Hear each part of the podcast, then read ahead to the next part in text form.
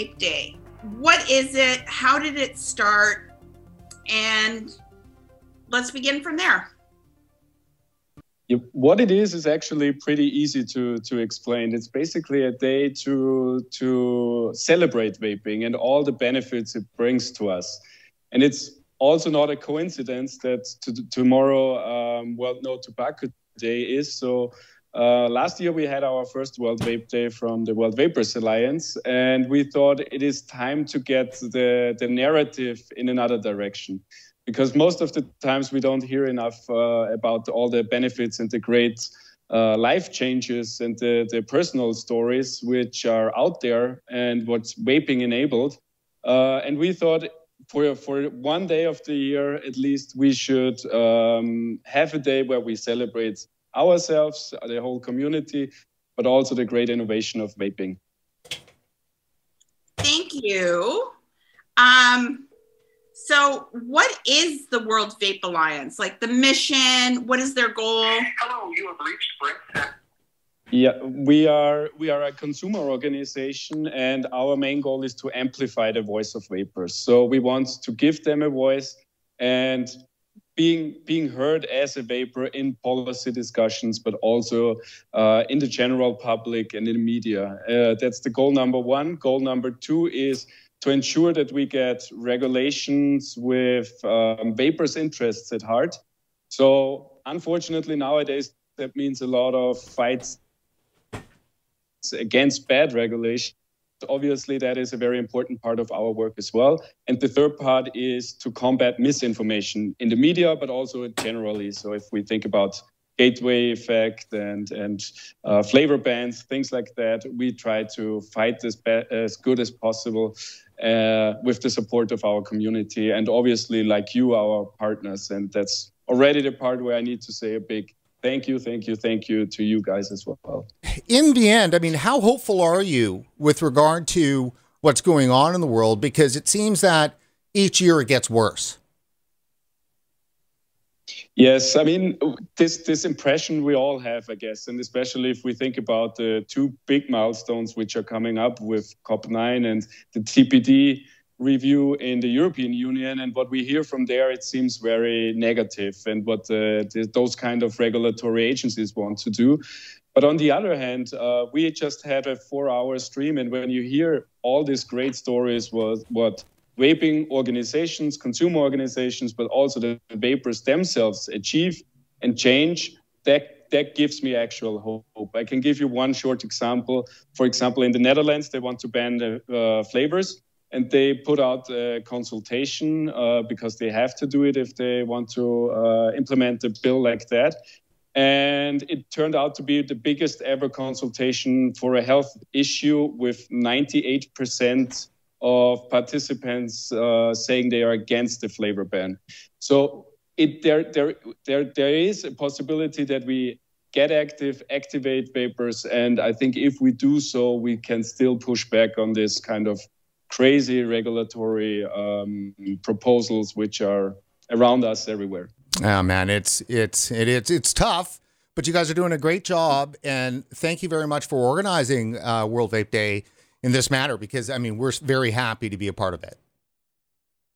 We we are happy for for everybody who joins us and especially of our very own uh, partner organizations because everything we do is only possible thanks to our partners and also individual members. So thank you for having this, and I'm actually looking forward after my interview to join the stream on YouTube and listen to your program as well. Well, we should hopefully have everything settled down then and uh, and going for the next couple of hours. Michael, thank you very much. Thanks, thank Michael. Thank you for having me and, and thank you as well. Thank you. Take care and have a fun World Vape Day. Happy World Vape Day to all of you. Happy World Vape Day. Thanks, man. Happy World Vape bye Day. Bye. Take care. All right. Oh so, boy, Brent. Yeah, that, it's unusual for all the technical problems to have nothing to do with our end here on our side. So, well, um, yeah, it's just so weird. And I want to apologize to everybody. I did not realize I had the feed playing somewhere in the background of my computer. But first of all, we have over 50 people chatting on our YouTube feed, which is like absolutely incredible. So I just want to say hi to everybody um, on our YouTube feed. Thank you for joining myself and Brent. Maybe we should do some introductions, tell everybody who we are in case we have some new people here. Well, there you go. I mean, I'm Brent Stafford, and uh, this is, you know, Regulator Watch, our standard, usual kind of show that we have, except for exploded out for World Vape Day. And uh, and actually, uh, now would be a good time to just talk a little bit about Divine Labs because they're our title supporter. Uh, for the event here, and we really want to thank uh, Mike Methrall and the team at uh, Divine Labs. And Divine is, in fact, uh, Canada's largest what is it contract packaging facility. So if you've got an e-juice in Canada for sure, the chances are that it that it might be an actual Divine product, like made in partnership with uh, for their customers, which are the brands. So Divine Laboratories, and check them out at divinelabs.com. And we'll actually have Mike on the show a little bit later, and I'll certainly uh, do a little bit better job talking about Divine too as well. Maria. Hi, I am Maria Papayawanu Dewick, and I am here today because you know what? I'm just going to share this, and I shared it earlier. Is that last year during World Vaping Day, I was like, so like, why are we not doing something here in Canada? We have the most passionate group of people who fight for vaping rights and access in around the world. Like I'm just telling you this. So I May 31st, 2020, I was like, we got to have a feed. We got to have a feed. And I'm so happy we were able to do this with Rights for Vapers, um, Brent and Regwatch and Mike from Divine and the entire team there who have completely supported and sponsored this entire three hour episode. I just think it's really important to be able to talk about what's happening in North America because it is so different like it's like as if they want to just say yes science does change when you cross hmm. the pond. North american people are very different than british people and you guys vaping is dangerous for you but not for the british. So um, we have had a tough year for regulations in this country. We've had a tough year for regulations in the united states it seems that whatever happens in the United States, it seeps here, and then Canada does its thing and makes them even stricter. It's like every province and every state across North America is fighting for the golden ticket of the worst vaping regulations, or they're trying to win a prize of how can we recoup our tobacco taxes the quickest. That's kind of from my perspective how I'm seeing things.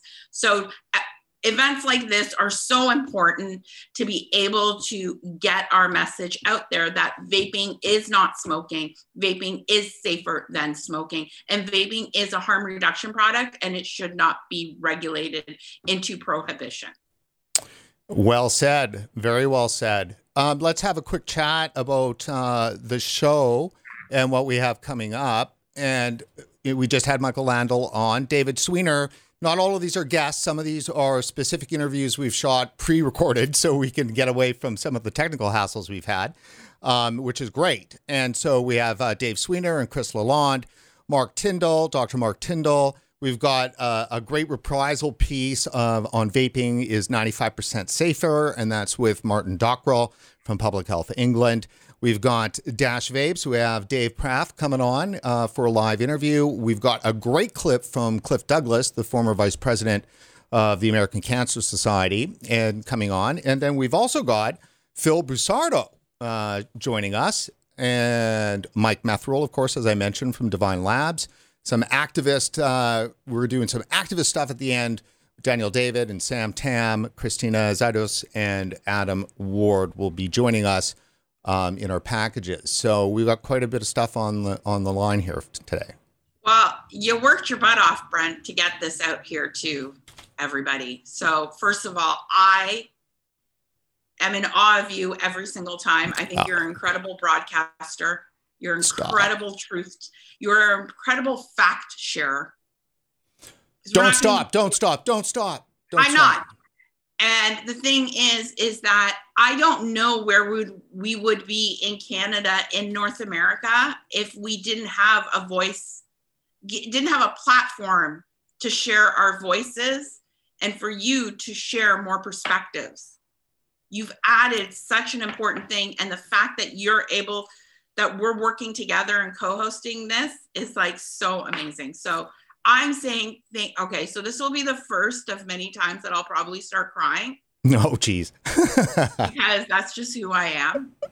But I just think it's incredible. And the show we have up is absolutely incredible. You got Cliff Douglas. To me, that's like my goal list to get him on between two vapes.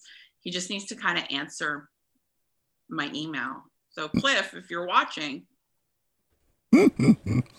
well, that's great, Maria. Look, thank you so much for the kind words. I mean, we work hard, obviously, to try to bring coverage on this to this on this issue.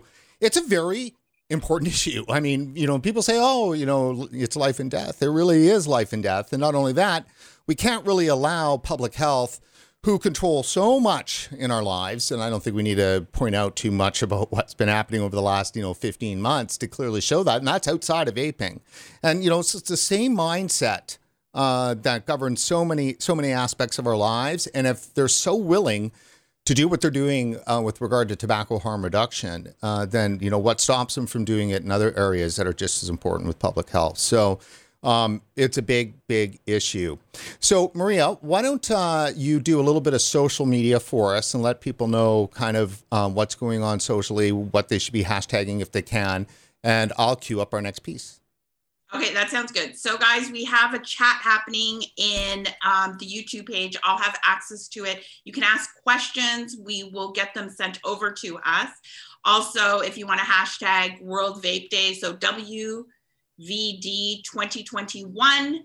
We will be able to retweet them. You can tag me, Rights for Vapers, or Regulate RegWatch. We'll make sure that we get those retweeted out there. Things that you like, no problem. Make comments, ask questions down there. Um, share the link to the YouTube feed so we can watch it, so other people can watch it. And yeah, just like get into that conversation. Share your stories stories matter. Like nothing is more impactful than truth. And over the last, especially over these last like six weeks, we've seen on Twitter um, politicians, leaders of organ groups like, you know, lung association cancer um, heart heart and stroke make really disparaging comments and like misleading information however you have you, you have people on Twitter calling them out, correcting them. I shouldn't say calling them out, that kind of sounds rude, but correcting them. So social media, especially Twitter, is t- taking on such a good role. Also, Rights for Vapers is live tweeting this entire um, three hours. So you can follow there at Rights number four Vapors um, on Twitter. So are we almost we, ready for our next clip? We are definitely ready for our next clip. And so, what we have here is a fantastic interview we've shot exclusively for World Vape Day with David Sweanor and Christopher Lalonde. And for those that do not know, David is adjunct professor, faculty of law, University of Ottawa, and a renowned tobacco control expert. And Dr. Lalonde is a professor of psychology at the University of Victoria. He's an expert in research methodology and a very sharp critic, I would say, a very incisive critic of what's been going on. So let's uh, let's sit back. This one is a good piece. It's a good uh, 25 minutes or so. So enjoy the interview.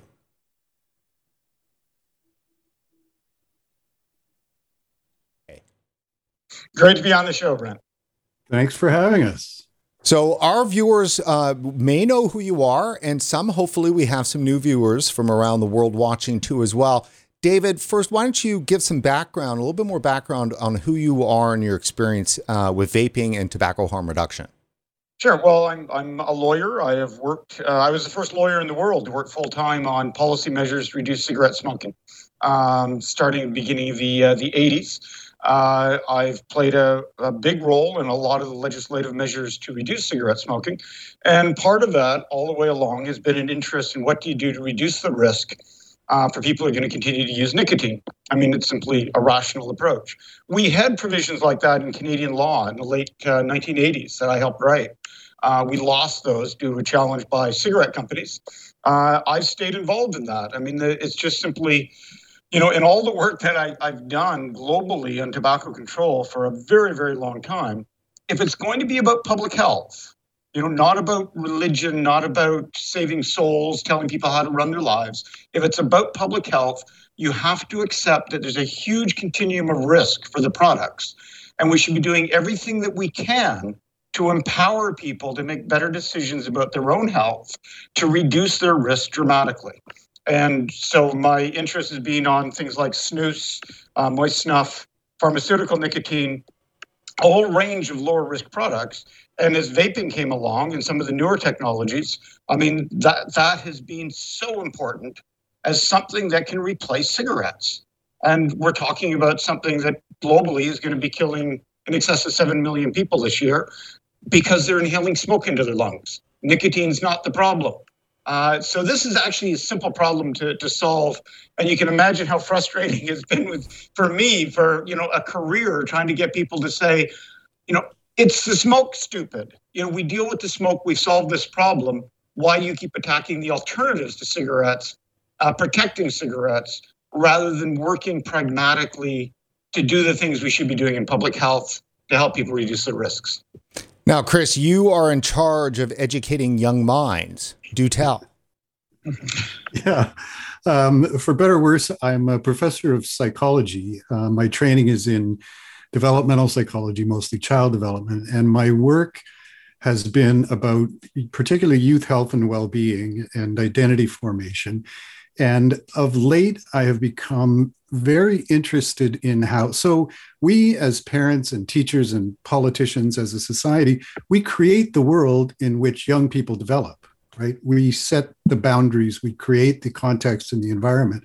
Um, and so, when we make policy changes, we need to be more mindful than I think we have been about what are the implications for young people, right? How could this possibly have a detrimental effect on young people's well being? And I think in the kind of debates around tobacco harm reduction, that's just true in spades. If you could think of ways to do this badly or more poorly, I can't because they've been exhausted more in the US than in Canada, but we're, we're catching up, right?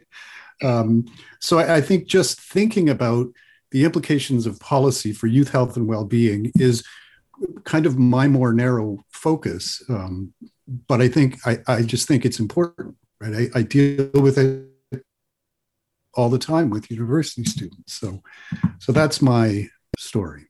And you've also uh, got an expertise um, with the science too, especially in terms of understanding uh, experiment structure and so forth. Fill us in. Yeah, um, I mean, as a psychologist trained to be a psychologist, you spend an awful lot of time with statistics and experimental design. And um, when I first started looking into the tobacco control research, I was stunned at the incompetence. I, I, just kept reading papers and saying, "How did they ever get this published? Who who are the peers who reviewed this? Who are the journal editors that published it, who are the granting agencies that gave them a big bag of money to do this really terrible, terrible research?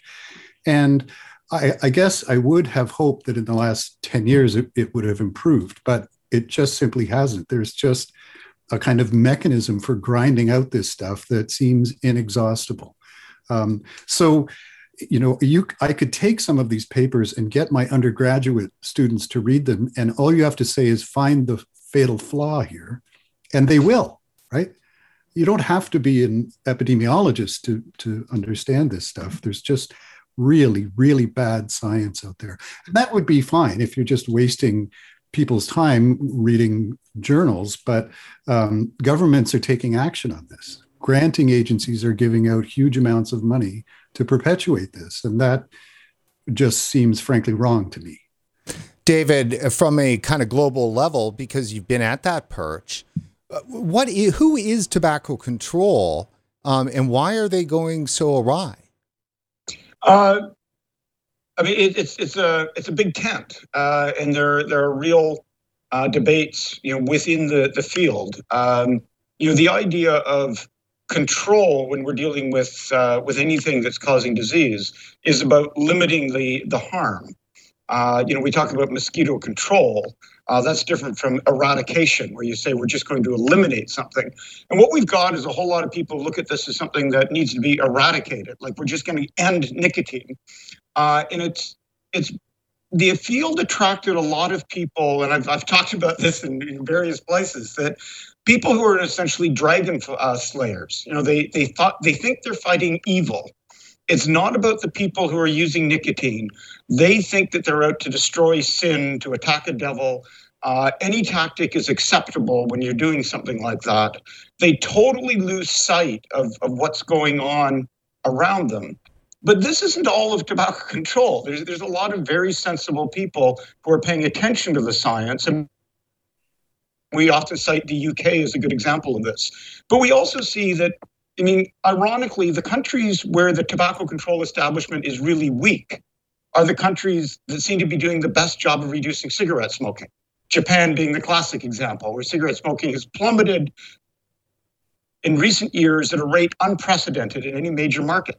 And one of the defining characteristics of Japan is that the anti tobacco movement isn't very strong. So you're actually able to move forward with reduced risk products that people can move to.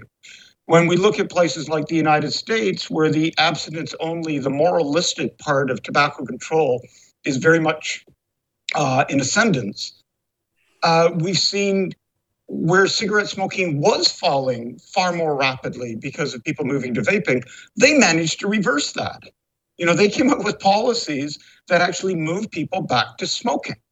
And you know, we see this elsewhere, and I think it's it's best understood as and we, we run into this on, on many other issues as well. People who feel that they're fighting sin, you know, rather than having a pragmatic approach to what they're doing. So if you take this absolutist view that that someone is a sinner, you say you have to repent. Like you have to feel really bad about what you're doing. And and then you have to do penance. Like you have to really struggle uh, in, in order to overcome this terrible sin that, that you've been engaged in. And if you don't, you face perdition. You know, you go to hell or you get lung cancer or whatever. Uh, and it's it's that moralistic part that's really infected this this whole community uh, and has been horribly counterproductive. That's where we see the stigma coming. The, you know, how do we make people feel like crap? How do we coerce them? How do we force them to change? And that is completely opposite to what you do in a good practice of public health, where we talk about meeting people where they are, understanding their lived experience, uh, seeking their guidance in terms of what they want, uh, empowering them to make better decisions about their own health. I mean, all that seems to be forgotten with this very authoritarian, quasi-religious view of uh, of many of the people who got into the field. And, and sadly, there, there were an awful lot of very good people who were doing things to reduce cigarette smoking. They were very marketable, moving into other areas, doing other things. And I think a, a lot of people who got into this as a moralistic thing um, just stayed because it isn't like they had a lot of other options in their careers. Chris, Dave just mentioned uh, the U.S. You did as well. What's your assessment in terms of the things that have happened down there leaking into Canada and the rest of the world? Uh, well, I want to go back just to what uh, David mentioned at the beginning, and you talked about eradicating nicotine. And I think what's changed in the last 10 years, 10 years ago, it was eradicating smoking, right? Mm. And then vaping came along, and now suddenly nicotine is the evil agent that must be eradicated. And I think that really changes the climate in terms of tobacco harm reduction, and it changes it for the worse. Um, so what I said about what's happening in the U.S. is leaking into Canada. There's there are several facets to that. One is the moral panic, right? The epidemic of youth vaping in the U.S. is now being replicated in Canada, and something must be done. Oh, look, here's something. Let's ban flavors. Let's tax vapes. So, and this is what I was saying at the beginning. If you could think of a, a worse way to do this, I can't, right? So, thing one is reduce the attractiveness, appeal, and accessibility of vaping and other products for adult smokers. Everything that you do to do that will keep people smoking. It will do nothing to eradicate the teen epidemic of vaping or smoking or anything else. So taxes, um, bans, they just they they they don't work. They're counterintuitive, and you could predict that from every other prohibitionist activity we've ever engaged in. Um, but it appears oddly that Canada is leaning back toward that US prohibitionist view in a way that they weren't even three or four years ago, right? They maybe had some problems, how Canada did, but um, it looked like maybe if they were serious about striking a balance, maybe they could do it. So they had plans for um, marketing, what you could say as a vape shop owner to smokers who come in off the street and express interest, right? That's never really happened. Um, and now, you know, in, in British Columbia, we have this 20% tax on vaping stuff. And first of all, that's just going to keep people smoking. The, the less, the more you make the price the same, they're going to keep smoking.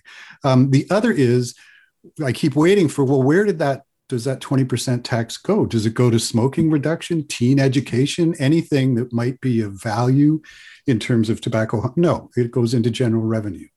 Um, so imagining that magically raising a tax is going to solve the problem um, is just wrong-headed.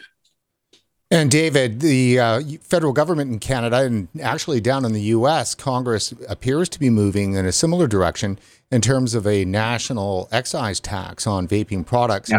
What do you make of that? It, in uh, in two words, it's crazy.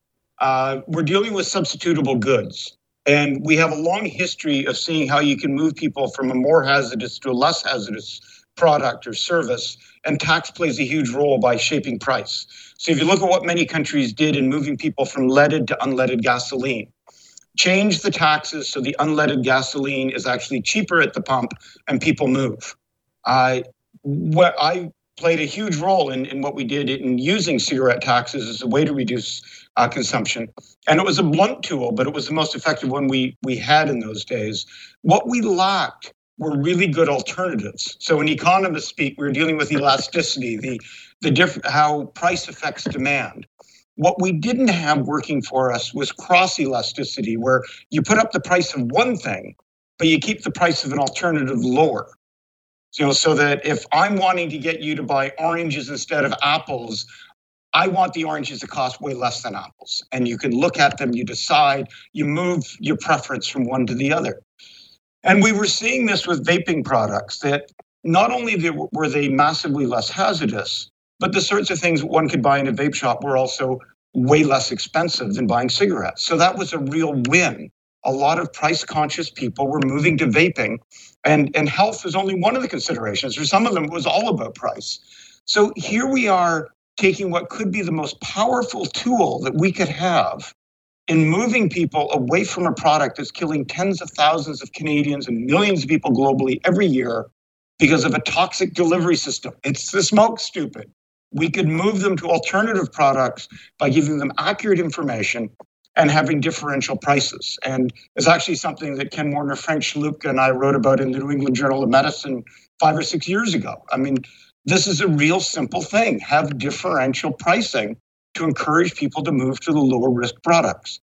And what we end up with are people who claim they're anti smoking, but they're doing things to protect the cigarette market because we already have the research saying if you put up the taxes on vaping, you end up with more smoking. You know, and that's that's no surprise uh, that because these are interchangeable goods. So so again, this is this eradication moral, we're attacking sin, all sin is equally bad. Uh, and if we end up doing something that causes people to do something that's far worse, far more likely to kill them, well, that's not our fault. You know, we're we're fighting the good fight against uh, against evil. It I mean, I, I, just it's abhorrent. It is abhorrent, and and it runs counter to. I don't want to use the term common sense. I actually I think it just runs counter to what we know established in the way people behave and act. I mean, if tobacco control doesn't understand that taxing either direction doesn't work, what the hell are they doing applying taxes to any product at all? I mean, cl- clearly for me, and I mean, absolutely 100% after 22 years of smoking, it was the taxes that beat me down. I mean, I was a two pack a day smoker. It was 2015. And all of a sudden, I'm realizing I'm spending nine thousand dollars a year, you know, post-tax dollars, and it was the dollars that got me to quit. And then now I see all of the prices of vaping products here, at least in my home province in British Columbia, and it's going to be the same everywhere else. The taxes get implemented on this, pushing it back up towards smoking level. It's Yeah. almost enough for me to pick up a pack. well, I, I mean, it's the, the absurdity of it is, is, is just extraordinary because we have had these movements on other things. When you look at alcohol prohibition, the war on drugs, uh, the war on sex outside of marriage, you know, the, the war on uh, women using any sort of birth control. I mean, we've had these moralistic campaigns all about the, the sort of stuff uh, Lisa McGirr writes about in her wonderful book, The War on Alcohol. How do you use the power of the state to impose your moral views on the behavior of others? And the thing is, it keeps coming up. We see it again and again. It is invariably a disaster, and people keep trying to do it. At the same time, we have this very long history of the sort of stuff that uh, Steven Pinker writes about in Enlightenment Now of how if we use reason, if we use science, if we're humane, you know, the prin- principles of the Enlightenment, we accomplish amazing things. So look how much less hazardous workplaces are, and automobiles, and, and aircraft, and food products, and pharmaceutical products, and you know, buildings. I mean, we have just massively reduced risk for so many things. And yet, when we come to the most risky consumer product you know we've ever had, it's been given a pass because, to a large extent, of the people who claim they're the ones trying to end it. But they're doing abstinence only, very similar indeed to people in the 1800s who were opposed to any form of manufactured foodstuffs. And as a result, they held back uh, sanitary standards because they just morally they didn't want people to be able to buy food like that. They should live out in the countryside breathe clean air grow their own food go to church on sunday. And if you could buy manufactured food they might move into the city. And all sorts of terrible things immoral things happen in cities. We need to prevent that. So for heaven's sakes we don't want safer food because that would encourage people to do that. And we've run into the same sort of nonsense now of of those who are ignoring the science, they're ignoring the rights of consumers, they're ignoring basic public health principles, and a classic uh, hallmark of people who see things in a moralistic way, they refuse to discuss it. So if you say, let's sit down and talk about this, you know, you have a, a certain view here that is at odds with what I think. How about we, you know, get together and have a chat? Uh, and in any sort of scientific discipline, in, in any true public health profession, you do that sort of thing. You're trying to learn, you're trying to do a better job. And one of the really distressing parts of this field, and as I say, I've been in it for, for so many years, uh, is that a lot of people I've known for decades absolutely refuse to talk about their views. They will not. So you feel like you're talking to somebody who's got you know, bought into some weird conspiracy theory or uh, uh, a, a, crazy religious idea. They're a member of a cult. They can't afford to let anybody try to crack that that worldview that they've managed to develop. And that's a sure sign they're wrong. I mean, you know, that's the hallmark of a closed mind where somebody says, you know, I'm not willing to discuss it. And I, I think, will attack you if you try to make me discuss it. Sure. And I th- and I think it's uh it's a problem for me because uh, there's a lot of control in tobacco control. The ability of public health to actually get in, as we've certainly seen uh, with the pandemic, to get in, make decisions, lock you down, do all these different things. And they've been exercising similar kinds of control around tobacco now for some time. Chris, I want to I want to get back to the young people here for a second because that is, is fundamentally it seems like if you look around globally, even it's still it's the EVALI scare, so the so-called vaping-related lung illness and the teen epidemic in, in air quotes. What do you think about that? And let's use Canada as an example because here Health Canada is using 2018 and 2019 data on youth use during that spike of when you know Juul hit the market and the epidemic with Juul had really kicked off in the U.S. And, and that's what they're using to justify these draconian, potentially disastrous measures here in Canada.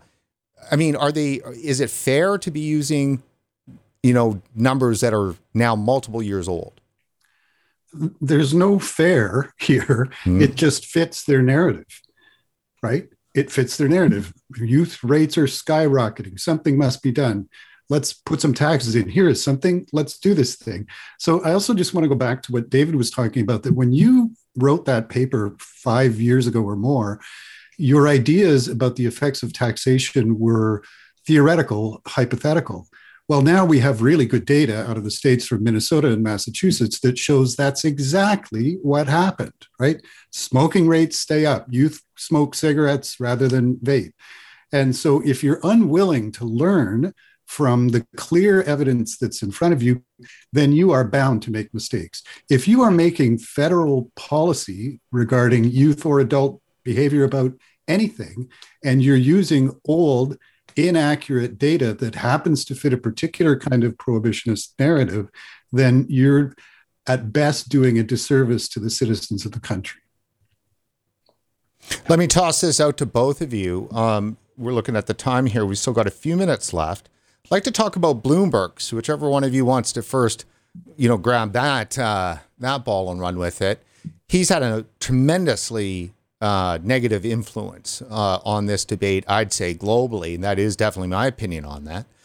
Who would like to take up Bloomberg? No, I, I can try to deal with it. Um, Michael Bloomberg's a prohibitionist, uh, or certainly his policies are prohibitionist, and he says prohibitionist things. He wants to ban these products. Um, and he's got a tremendous amount of money that goes into this. Uh, and then tying into what we were saying earlier, um, there was a fantastic article written in the Chronicle of Philanthropy just a few weeks ago that took Bloomberg to task. Uh, it quoted me and, uh, and, a whole lot of other people in that, uh, including people who have run some of the major health foundations in the United States, talking about just how counterproductive this has been.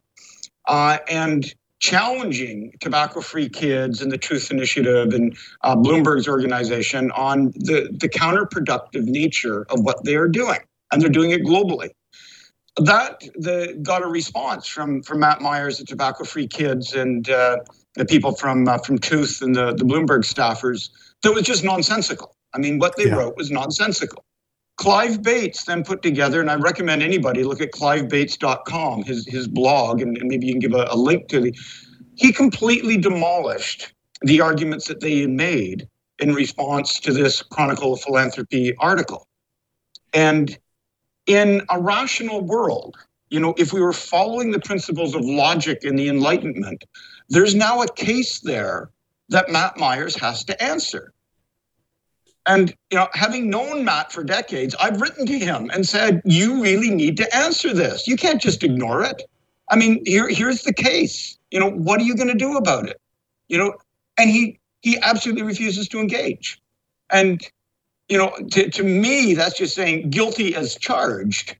But, you know, I think it's important that people put pressure on these people that if somebody does a real critique of what you're doing to show that it's counterproductive and it's really well documented, that isn't the sort of thing you ignore if you're at all scientific, if you're at all professional. That's the sort of thing you ignore when you're a religious fanatic uh, if you're a conspiracy theorist, you know, if, if you're out in some rabbit hole somewhere, and that's how they're acting. You know, it's it's almost like the the conspiracy theorists have taken over leading positions in, in tobacco control, and they've got a whole lot of, of money from Bloomberg to do tremendous damage. And so, uh, I mean, and, and I, I'm, I'm concerned that the, the, the, the show could be like a, a, real downer. Uh, and I just want to say what's amazing is that with all this aligned against vaping, vaping's still doing very well in a lot of places. Risk reduction products are doing phenomenally well in, a tremendous number of countries globally. And we are seeing entrepreneurs and consumers uh, and uh, scientists, uh, technology experts who are finding ways to do end runs around all these crazy rules. You know, the latest being in the US was saying, you know, you've deemed vaping to be a tobacco product because the nicotine comes from from tobacco leaf. We have now found ways to make synthetic nicotine. Doesn't require tobacco leaf. We're not caught by FDA anymore.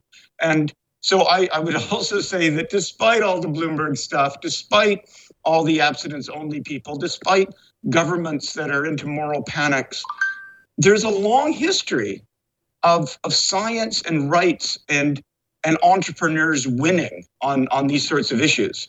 Uh, it's frustrating how long it takes, but but ultimately that tends to happen, and uh, and I think that's worth mentioning. And Chris, last word. Uh, well, I, I, couldn't agree more with what David said about Bloomberg. I think the other interesting and maybe hopeful note is that in the past, Bloomberg has used his billions globally in ways that are especially dark and troublesome. And now, in some places in the world, not the US, but in the Philippines and other places, um, activists are starting to, to fight back, right? They're starting to mount legal challenges to what they're doing in those countries and how they're moving money around in, in various ways. So I think that synthetic nicotine and the kind of entrepreneurial spirit, and also I think the kind of fighting spirit of vapers who look, I quit smoking. You may not like how I quit smoking, but I quit smoking and I'm not going back and I'm not letting you take this away from me. Um, I think we can take at the moment what appears like a little bit of comfort from that. Thank you very much, gentlemen, and happy World Vape Day. Thanks, Thanks very much, Brent. Happy World Vape Day. Are you muted? Why, yes, I'm muted. It wouldn't be a Zoom call if I didn't. No one asked if I was muted. So, what did you think? I mean, so you know, I had said that you know Dr. Lalonde, you know, is incisive with his comments, and he just snuck that one in there at the end when he's talking about Bloomberg using his power and influence for dark and troublesome reasons. Um, first of all, I have I, I have the pleasure and I guess the honor of being able to call those two gentlemen mentors and teachers and friends. So it, it and I always learn something. Absolutely always learn something. David with his analogies, his comparisons, and um, Chris, Dr. Lalonde, he's just so witty. And if you follow him on Twitter, you will see his t-shirts that he makes, and they're absolutely hilarious. I have no idea, but somehow we got to get this guy a website so he can mass produce his t-shirts and start selling them. Maybe he'll make some of his Bloomberg money and put it towards this cause. But I was watching all that, and this is like one quote. I kept I kept trying to think, who said I'm smoking for the nicotine and dying from the tar? and that was in 1976 like, like let's let's talk about this man. It's professor michael russell. And he was a professor of um, tobacco he was in tobacco control. And he made the quote people smoke for nicotine but they die for the tar. Think about that. And now oh my god 76 oh my god almost 50 years like 45 years later we are fighting and the same people that were celebrating michael for this insightful comment which is harm reduction are taking away and fighting tooth and nail and using every last dollar and all of bloomberg's dollars to take away what Michael Russell, Professor Michael Russell, was aiming for a clean delivery system of nicotine that would help people feed, get their nicotine. And it's so like, I've personally seen the switch. Now, all of a sudden, nicotine's bad, but they can't prove how nicotine's bad, but they don't have to prove how nicotine's bad because they can say whatever they want. And we'll talk about the Canadian Lung Association a little later on. So don't forget about that um, because the Canadian Lung Association is specifically New Brunswick Lung Association. And I'm sorry what's happening out in New Brunswick. They're having a fight for flavors, but they decided to misrepresent and just make stuff up. so yeah, that we there's a lot of that making stuff up. Uh, the s the s word stuff is the polite way to put it. You bring up uh, Dr. Russell. Yeah, I think it's important to point out too is that the Global Forum on Nicotine, which is the eighth annual, is coming up on June 17th and 18th, which is normally uh, at you know, I think in Prague. Uh, no, in Poland, but it's going to be in Liverpool, England, uh, this coming in June and I highly recommend uh, going online because you can participate on it. And and Michael Russell is like the you know the foundation of the Global Forum on Nicotine. So they do the Michael Russell oration, And I mean, they pay a lot of tribute to to uh, Dr. Russell. We've got a minute and a half here. Uh, we're going to lead into um, our interview, your interview with uh, Dr. Mark Tyndall. He's, Yeah. fan- I mean, you got anything you want to say in preface to that? First of all, this is a sneak peek, the episode of Between Two Vapes um, with Dr. Tyndall. He's our last guest. So he would be in two Thursdays. So not this Thursday, but next Thursday. Um, what's really incredible about Dr. Tyndall is that he is a true 100% harm reduction activist. He fights for all harm reduction. Um, he got into and understanding tobacco harm reduction from his work he did um, with addiction and the gay and sorry um, the gay community when he was out in ottawa where he noticed that a lot of the people he fought with didn't die from hiv didn't die from their addiction to narcotics but they ended up dying from tobacco related illnesses. And he's just he's such he's I, how do i say this? He's just like this brilliant man hidden in like an average you would just like you know an average joe and you wouldn't realize the brilliance that comes out of this man's mouth like it's absolutely incredible so i guess we can just go straight down and Uh, that we can. We are queued up and ready to go. So here is uh, Maria's interview teaser with Dr. Mark Tyndall. We are back for another interview. In this piece, you'll be given a sneak peek at our interview with Dr. Mark Tyndall, which won't be released on Between Two Vapes till June 10th. For those of you who don't know who Dr. Tyndall is, well, he's a doctor from BC, and he's spent most of his career advocating for harm reduction without judgment. So, without further ado, may I present Dr. Tyndall. So much harm is being done by just by cigarettes and uh, and and so few options are actually available to people. And this idea that uh, you know oh well people can just use patches or gums or lozenges or what like it's just the only thing we know about those programs is they don't work very well. And uh, so to say that you know that that's people's only option when we have something like vaping to me I, is uh, is uh, just irrational and unethical. So uh, we need to offer people uh, a safer alternative. We stigmatize people who smoke. I mean, um, I have a lot of colleagues over the years who uh, I've worked with in harm reduction who are full on supportive of all the things we're doing to prevent HIV and to prevent overdoses. And uh, I even have colleagues who are uh, now on side that we should be giving people a regulated supply of uh, these drugs. So that's what I'm kind of promoting now. And yet, when I bring up vaping, it's just the doors closed. Like, it, and I think um, because there's st- so much stigma involved in it, that uh, that people who smoke cigarettes um, are just really, uh, yeah, left up to their own devices. Like, you can't, you know, just stop smoking. That's an obvious thing to tell people. And uh, if you need a little help, here's a patch. But um, there's very little, you know, very little empathy towards people who have difficulty stopping smoke. Like basically, if you can't do it, then uh, then you're weak, and you just have to try harder. For many of my colleagues who are, uh, as I say, um, supporters of harm reduction in general, uh, are not able to make the leap into uh, into vaping as a harm reduction uh, um, intervention here's a delivery system for nicotine, um, but you can decide how you want to use it, and uh, you can decide, you know, at least till now, what how much nicotine you want to start with, and then you can decide you'd like to. Uh,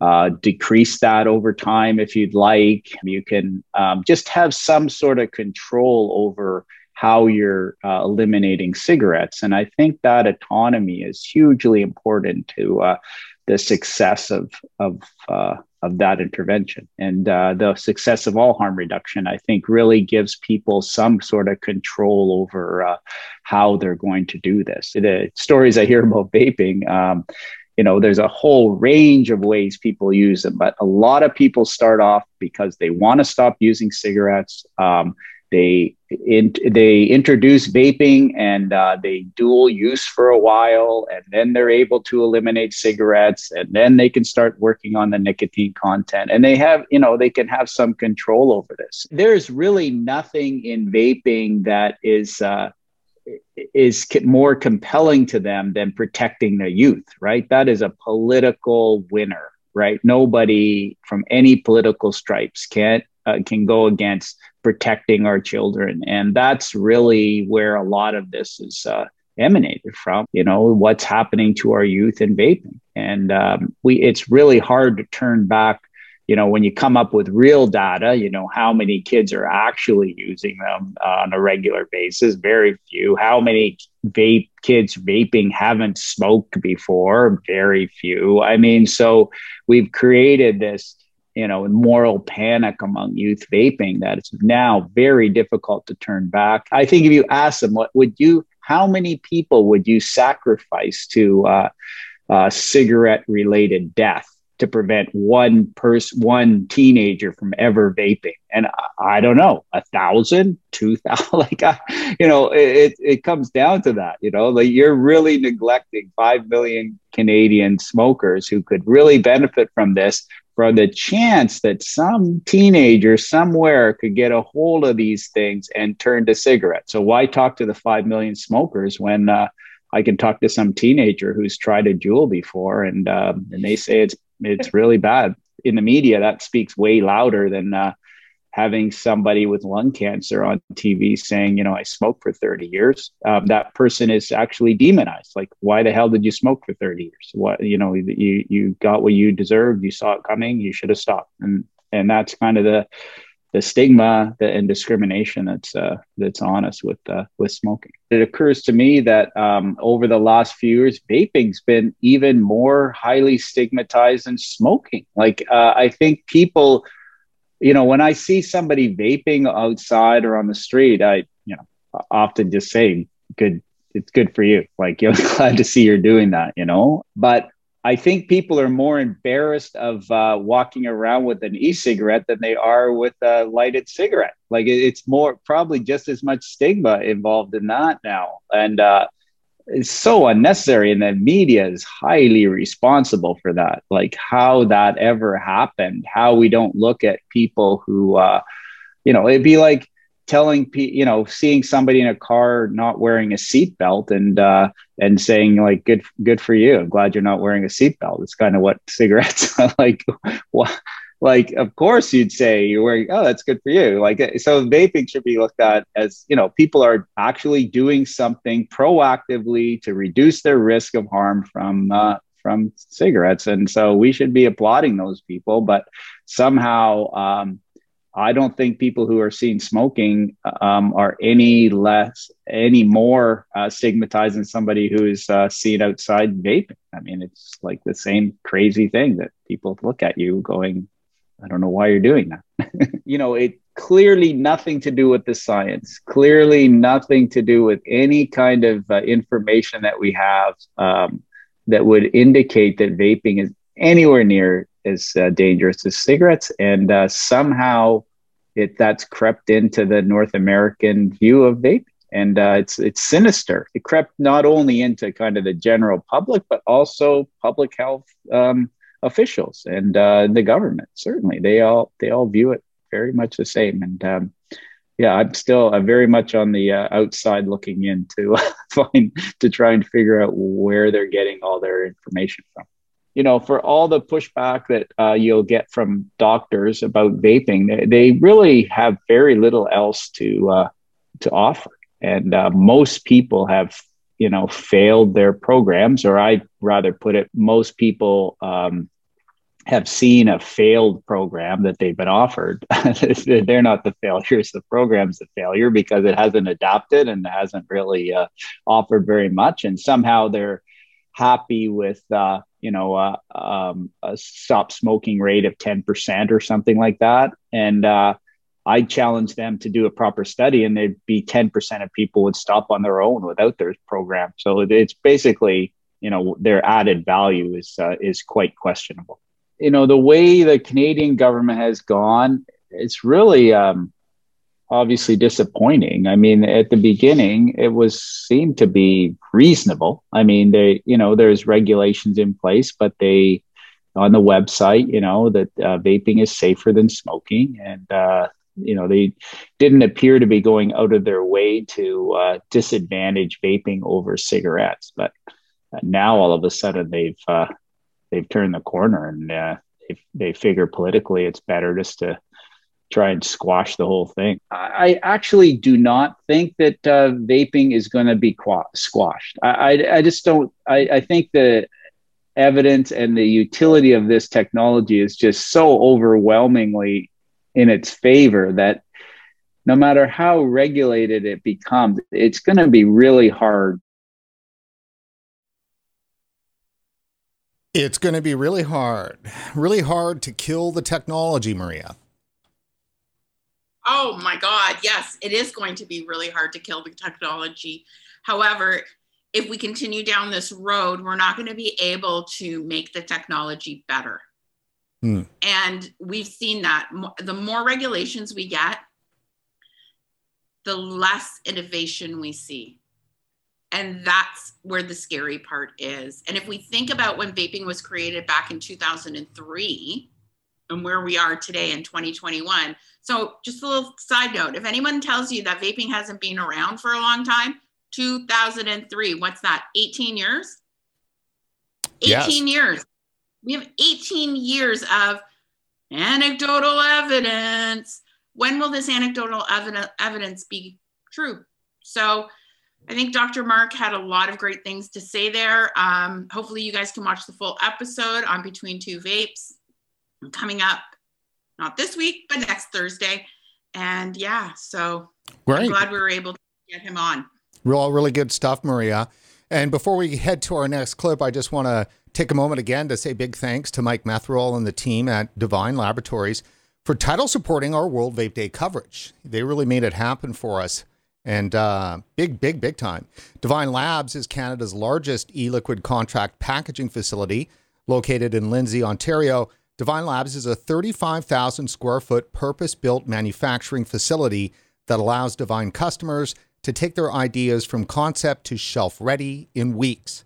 Beyond e liquid, Divine Labs product lines also include food flavoring, sanita- sanitization, and cleaning products, all produced under strict ISO standards. So do check them out at divinelabs.com.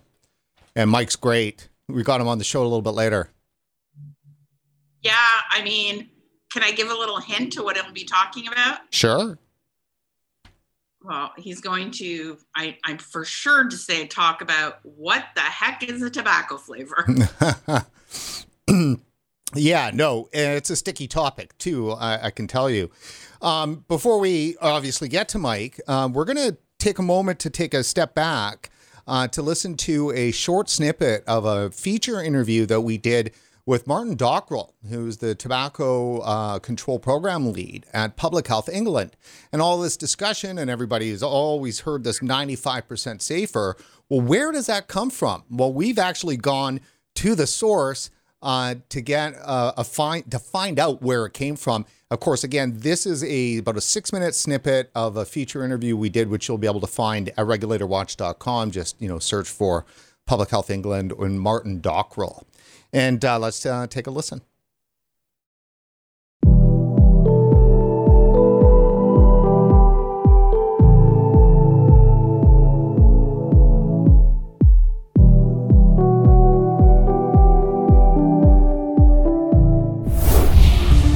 Describe for us the UK approach to e cigarettes and how and why it's in such stark contrast with other countries like Canada and the US right from the outset, uh, we wanted to maximize the uh, opportunities uh, that e-cigarettes present while we manage the risks. So we were never under any illusion that there are risks, that, and certainly there were uh, risks that were very much uh, unknown five years ago.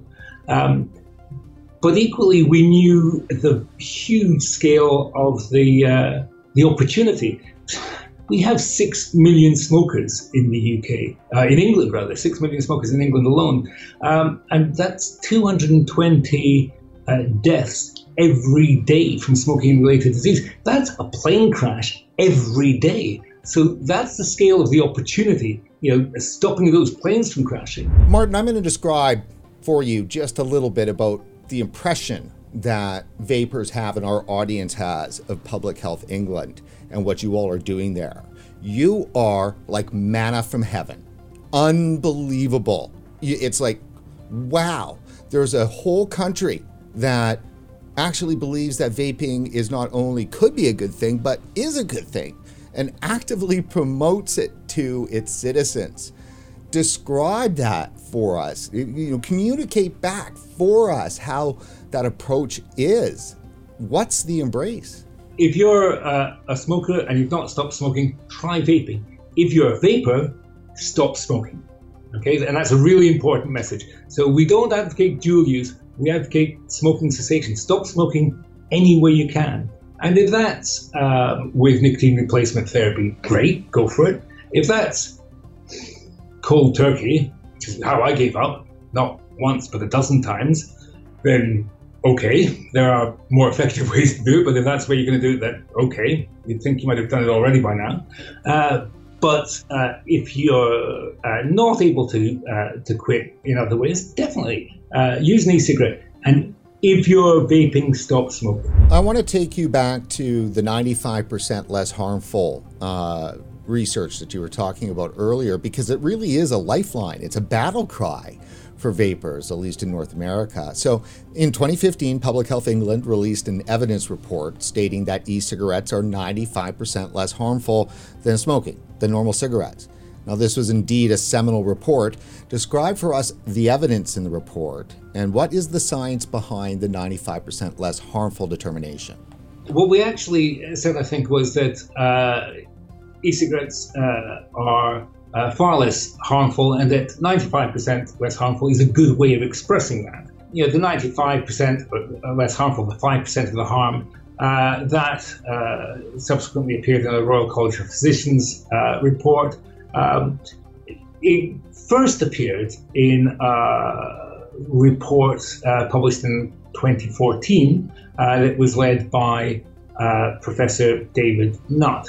And uh, David had done this kind of study before where uh, it was a kind of profess- uh, professional consensus process where you get a bunch of experts in the room. So we published in 2014. I guess we were doing the, uh, the workshop in 2013. And we looked at what data we had, for example, on uh, fires. We knew that smoking was the largest cause of domestic fires. There was little evidence that e cigarettes were causing any domestic fires at all uh, we uh, looked at what evidence we had about um, you know, cancer risk, and toxicant exposure, uh, etc. And we had some data on that. And on the basis of the data we had, we looked at a range of products, including um, snus, uh, smokeless tobacco, uh, different types of smokeless tobacco, um, e-cigarettes, uh, nicotine replacement therapy, um, shisha, cigars, small cigars, uh, cigarettes. Uh, we looked at the harm to the individual and we looked at the harm uh, to society, and we made an assessment on each of these criteria, both how much harmful, more harmful it was, and uh, how important that harm was. Uh, and you know, then the computer turns out a figure, and you see that the index is uh, cigarette smoke by far the most harmful, that gives 100 points.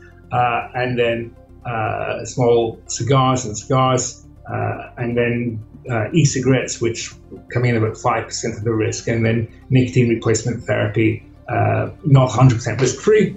Uh, because there's this small risk of, uh, you know, for people with heart conditions. You've got the 5% of, of potential harm. How conservative is that? Like, if you were to go through everything today, would it be the same number? Well, we published that uh, study five years ago, um, and uh, now we have five years more than five years more data. We have these excellent biomarker studies. Uh, we uh, know much more about um, what's in e-cigarette vapor and how that might affect bystanders. Uh, not at all is uh, the shorthand for that one. Um, and so you know, it would depend uh, on uh, the experts you got around the table. But I think uh, looking at the data that we've got, it would be less than 5%. It would be substantially less than 5%. That's amazing. Substantially less than 5%. So, I mean, it's not just 95% safer, it's much better than that.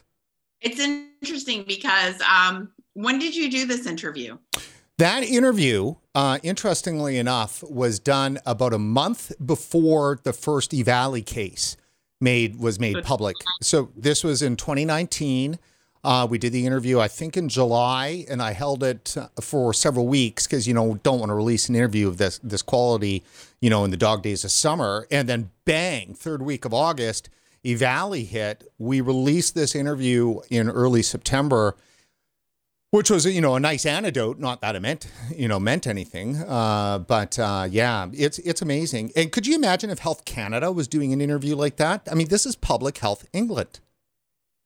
Well, here's the thing. I've heard this before, and this was like back in 2016, 2017, was you know, the Rudd's debating if this is 95% safer, whereas Public Health England is debating is it 96, 97, 98, 99.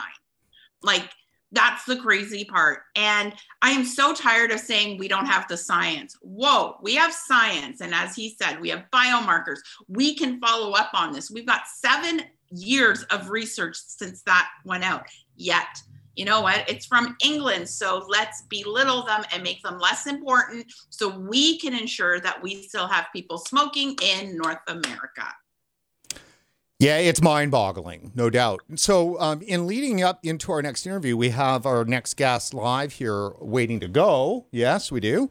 Fantastic. And let me preface this is that this 95% safer, that's making a comparison between a vaping product and a tobacco product. And that's illegal to do that in Canada. If you're a part, member of the industry, uh, you can't say it. You can't even type that in on your social media uh, even if you happen to work in industry, as you know so well.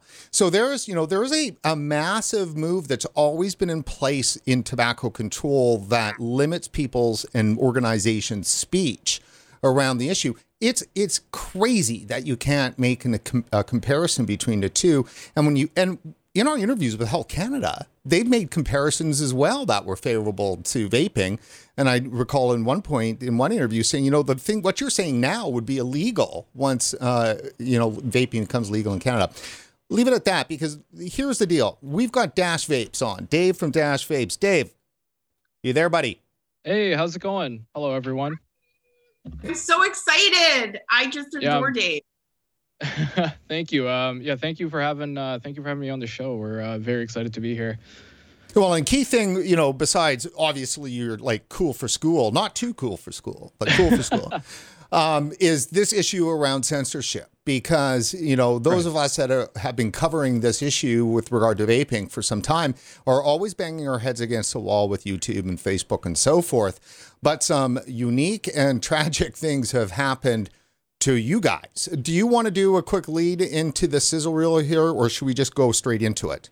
Um, sure. Why don't we uh, just go into it, and then I can kind of explain uh, kind of the full timeline after that.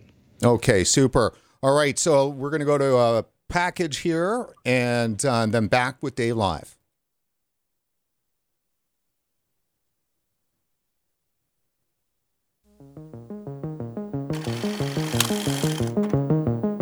When we first started uploading to YouTube, we had no idea it would make that kind of impact.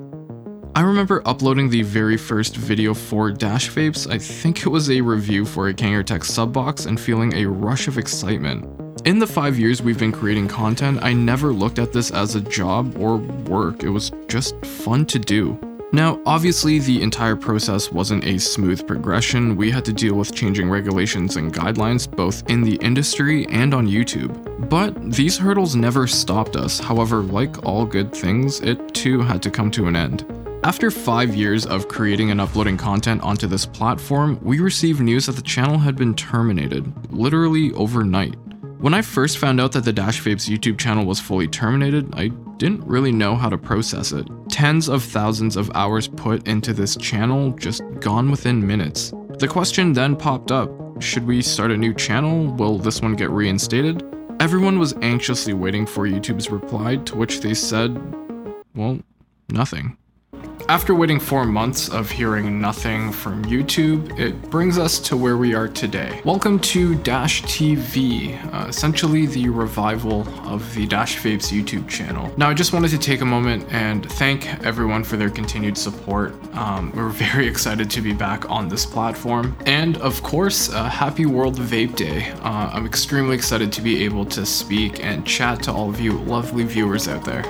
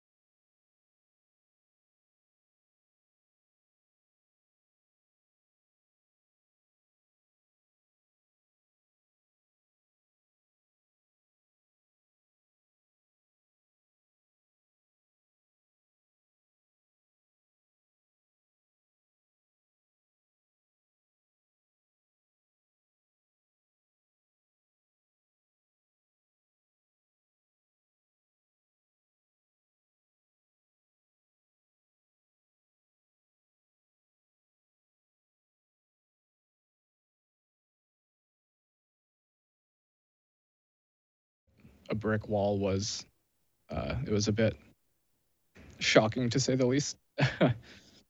so what exactly happened? It, can you I mean do is there any more details that you can share? Um uh, honestly like ever even we don't really know I mean okay so we know what happened is uh, on YouTube essentially when you get um, three guideline strikes they terminate your channel. Um, but what ended up happening was that all we got one strike. Our channel was disabled for a week, so we couldn't uh, post or do anything. Uh, we got through the week, and then everything was kind of fine. And then overnight, we got two more guideline strikes, like back to back, and that's what uh, essentially terminated terminated the channel. And um, sorry, it was around the same time. Yeah, go ahead. Sorry.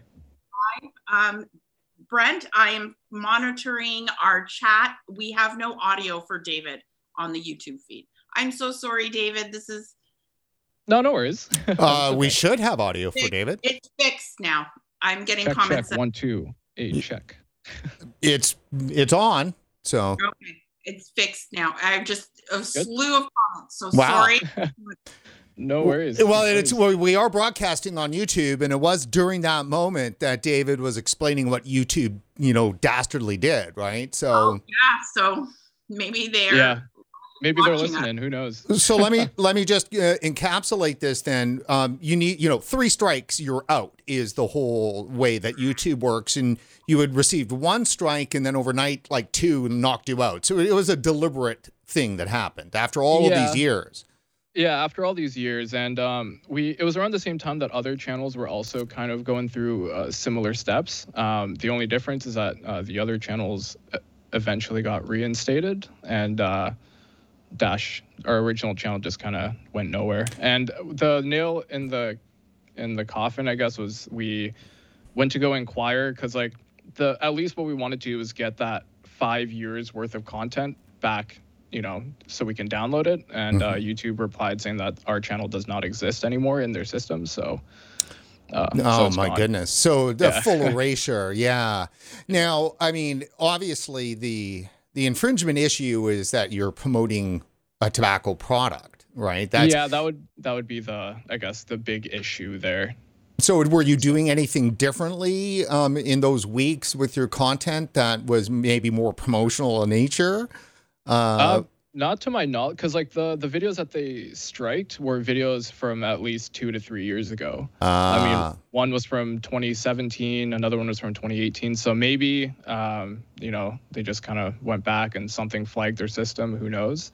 Um, but yeah, it, we're still here though, so that's we're still happy about that. okay, so we'll talk talk to us about the the the new what is it dash tv is that what it is dash tv yeah so essentially um, we're gonna try to uh, bring the channel back, but take many more uh, precautionary steps. Um, for example, Dash TV, we don't have vapes in the name uh, because maybe that triggered their system. Who knows? Hmm. Um, we're going to try to uh, just kind of we want to make this channel again the same as before, very informational and all that. But we're we're just gonna make sure everything's copacetic on on all fronts.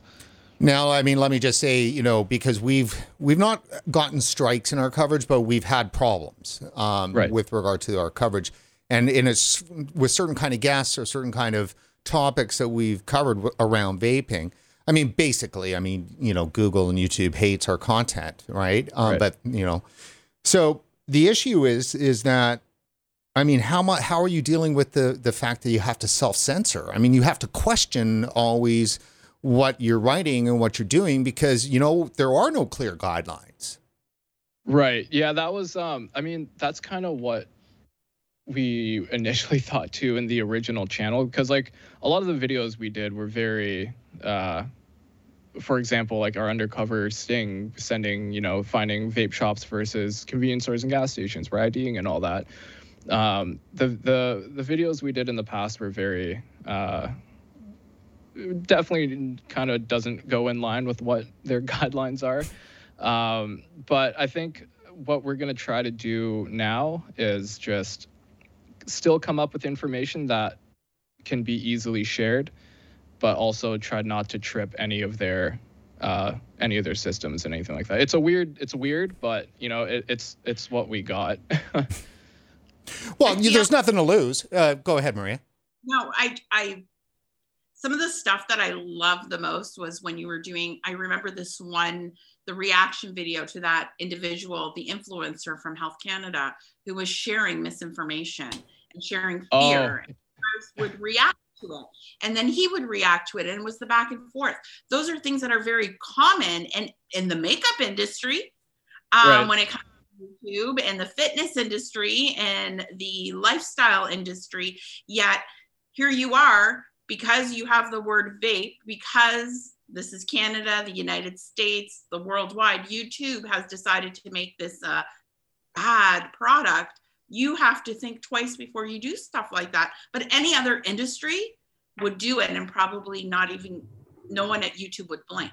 I don't yeah, think no that's, second, no second look or anything. Yeah. you think it- that's it- fair?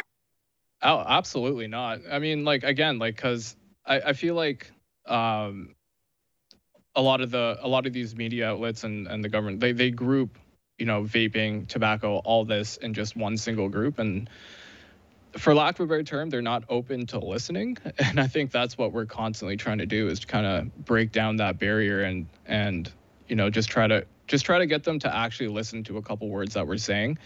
Um, which I guess at the end of the day, that's that's the main goal, right? Just try to change the overall like perception, and also kind of, I mean, after the whole Valley scandal that went down, I feel like we're still to this day dealing with the damage control from all that, and like, yeah, it's just, it's just a big mess. well, what's uh, what is your message then for everyone that's listening on World Vape Day? I mean, is there some hope there?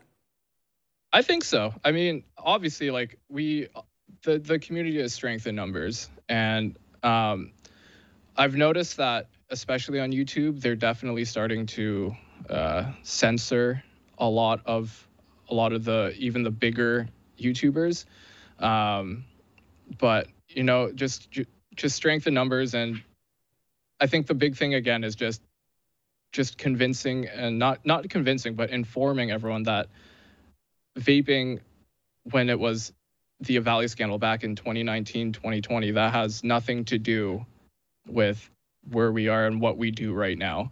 And making that information clear, I think that is, at least in in our channel, that's one of my main goals is because what happened the media they brought up a bunch of stuff about vaping. Everybody started getting hurt. And then information came out saying that it wasn't because of vaping uh, but they just kind of left it at that.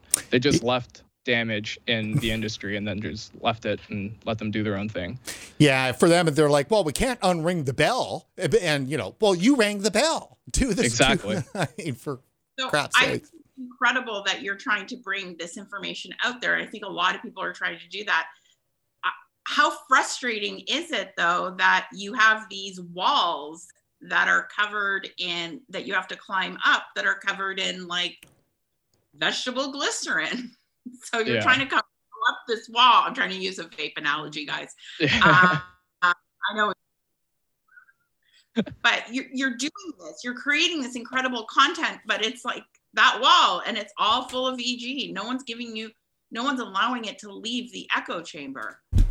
Right. That was like, I kind of had a, I don't know, I, I guess for lack of a term, a crisis like last year or the year before. It was just that like, it felt like everything that we were releasing and producing it, it only because of the censorship through YouTube, it was only hitting people that would already be watching it rather than you know the general public.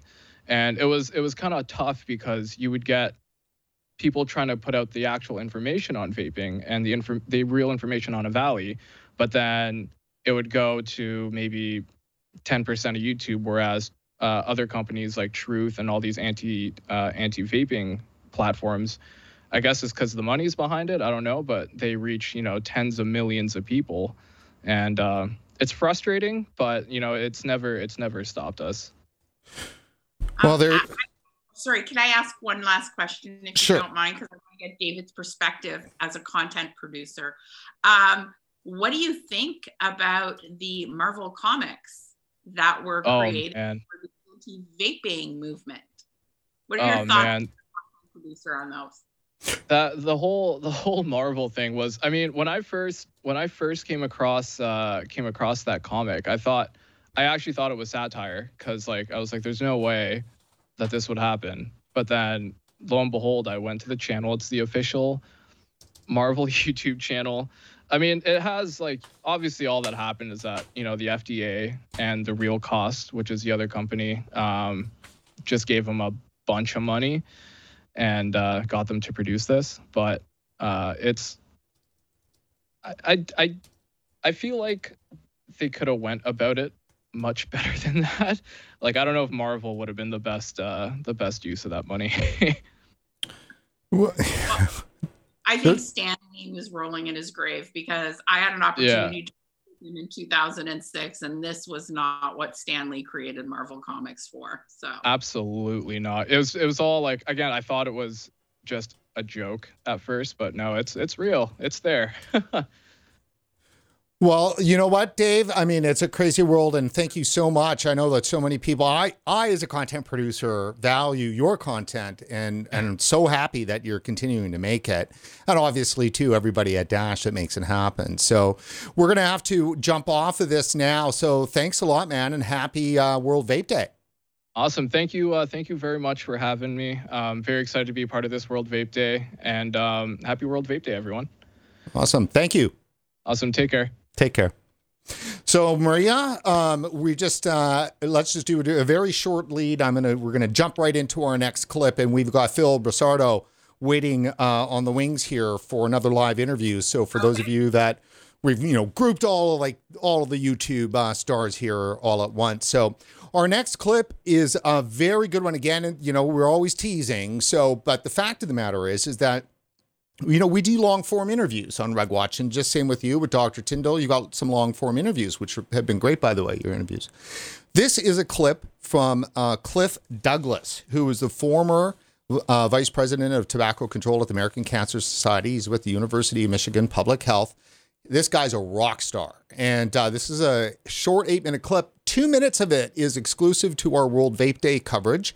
And for you to really get an understanding of what Cliff's uh, talking about here, you're going to have to watch it on RegWatch.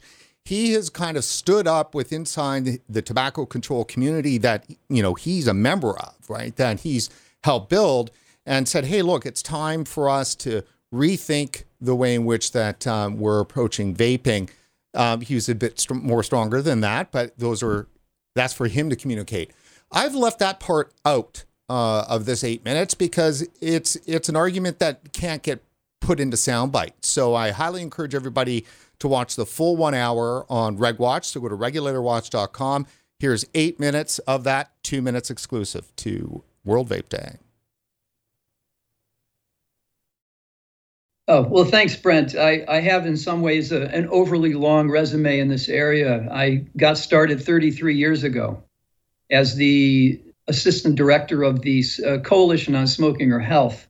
which at the time was the sort of the only game in town nationally in the United States representing the three large voluntary health organizations the American Cancer Society, the American Lung Association, and American Heart Association. Uh, I worked at that time, for example, on coordinating the national effort to uh, remove smoking from airplanes domestically and then eventually internationally. That's something people tend to be familiar with. But over the years, I, I spent time working in Congress as a special counsel. I'm an attorney by background on tobacco issues. I helped get started, for example, the uh, the investigation that was conducted by the U.S. Department of Justice into the the decades of uh, misconduct by the major cigarette companies in the U.S. and around uh, the world that eventually led to a racketeering uh, conviction, a civil conviction in uh, a federal court in 2006. Uh, I've served as the uh, consulting tobacco control policy advisor to the U.S. Assistant Secretary for Health, who actually oversees the Office of the Surgeon General, and then I played the same role for the U.S. Surgeon General.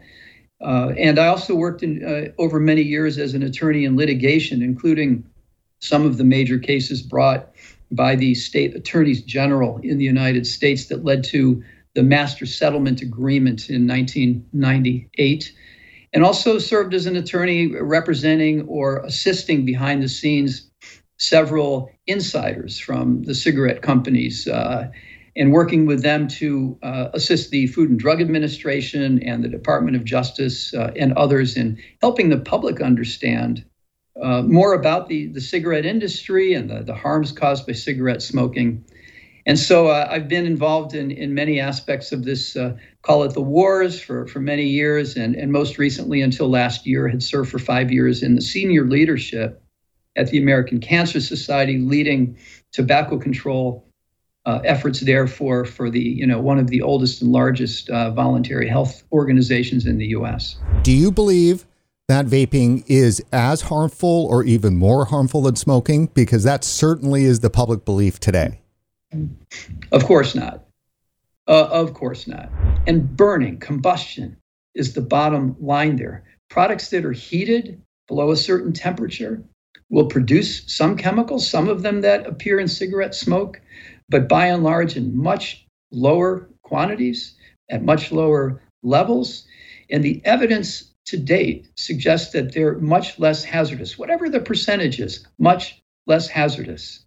And for those smokers who have been unable or unwilling to quit smoking um, using conventional regulated medicines or by other means, e cigarettes, vaping products, have for a number of people provided an alternative. And it's not simple, and we can talk more about you know how that plays out but uh, but this is because these products are clearly in general less hazardous we're winding our way through uh, to the issues around uh, EVALI, the so-called vaping-related lung illness, because I, I that's had such a huge impact on things, but it's by far not the only thing that you know. Before that happened, there was the epidemic of teen use. I'll comment on on the terminology here that you've raised having to do with uh, having deemed uh, youth vaping uh, the phenomenon as an epidemic. I know for a fact that language is chosen sometimes not based purely on its scientific merit, but it's chosen to make a point. It's chosen to send a message and influence behavior. And uh, I wasn't there in the deliberations at the Centers for Disease Control or in the Surgeon General's office or at the, the Food and Drug Administration when this was being hammered out. But I can tell you that among some colleagues uh, at the American Cancer Society and elsewhere, we didn't think it was the right word. Um, you wouldn't have heard that publicly, but we were concerned that it really didn't fit the definition of epidemic. But when you had the Surgeon General announce that this is an epidemic, and then that mantle was picked up by my friends in the Campaign for Tobacco Free Kids at other leading organizations, and then on Capitol Hill in, in Washington. You, you just heard epidemic uh, everywhere. Now, I get it because I've specialized in messaging for many years in this field. And in, in the interest of promoting public health, you, you need to get people to pay attention. And you want people to act on your guidance, your advice, your concerns. But there was some misrepresentation involved. And I think now it would behoove some of the leaders in this area, both in government and among the non governmental organizations, to level with the American people and people elsewhere and say, you know, this really isn't at the level of epidemic, but we do have a serious concern about the number of kids who are being exposed to nicotine. But at the same time, we want folks to understand that there are, there are gradations here, there are nuances, that these products are not all the same. They are not all created equal, and that there actually is an opportunity here to also help millions of adults, uh, you know, use products that may help save their lives. And and that's that's really, you know, the essence of what I think we need to be focusing on now is is leveling with people, giving them the most accurate information possible, and and pull back on the vitriol and the the, the easy misrepresentations that I, I think come, these shorthands that, that people use to try to make their case. Cliff, it seems often that consumers are left completely out of this discussion. And when I, I think when consumers are mentioned, is because they're no longer smokers, they're actually vapers. They've settled into some time vaping and they're a consumer now, and, and they're completely left out of the conversation. There, you know, consumers seem to hardly be addressed at all. When you hear the discourse from my friends at uh, the Campaign for Tobacco Free Kids and others. It's chiefly about kids and vaping. And look, you're just not hearing about the large community of too often disenfranchised and marginalized adults all around the country and beyond the United States who have attempted to, to essentially save their own lives by using alternative products, vaping products, and others, but who just don't have a voice. They just don't seem to count. And I, I don't think it's because my friends and colleagues don't care. I know they do. But I don't think the narrative really fits what they're seeking to message these days. And so it gets left off to the side. Is there anything else that you can think of with regards to kind of the global thing that's happening right now that might be of value to share? I, I think that what we're talking about at a certain real level is a human rights issue.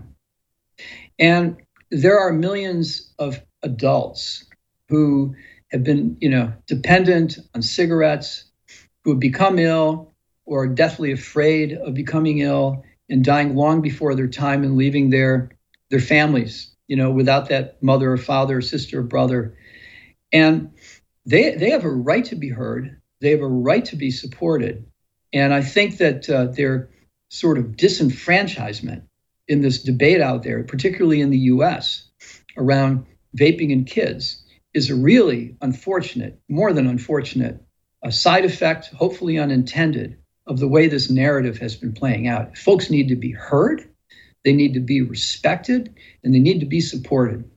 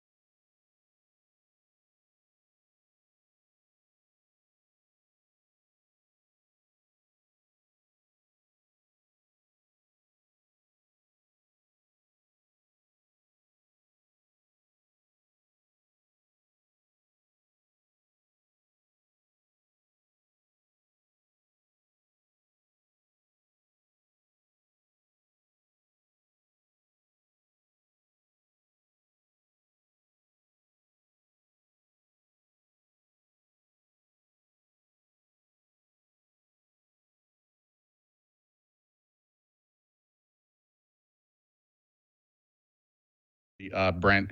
You know, I, th- there's there's years ago, I would stand up on stage and I would give talks, and I would say, I would say, I can't believe, I can't believe how hard I have to work um, at just providing a healthier lifestyle for myself. That was back then. Now it's it, it's it's crazy how hard it was then. It's ridiculous how hard it is now, and God knows what it's going to be in the future if we continue down this path. And it's a path that we just can't continue down. It's me again. I'm getting texts every we're all muted. You can't hear Brent hit your button and now it's fixed. It's like as if I jump into this and everything's fixed. Yeah, I don't I don't know what's uh, going on with the viewers because uh, now because I've got every channel of audio has been on uh, and I hmm. see all the levels. Um, so I don't. Jeez, I'm that's not, too bad. I just said some really important stuff too. Sorry, everybody. Uh, you'll have to tune back. well, I'm sure it's going out. I'm I really. So sorry for uh, the only thing I, heard, I heard a little bit of slapback echo when when when it went full screen uh, on me, full cam on me. But we'll try it again if you'd like. No, well, the full cam on you that was just our internal monitoring. That was giving you that little bit of an echo. Um, but outside of that, um, yeah, I mean we're we're going out. So, Maria, I mean. Okay.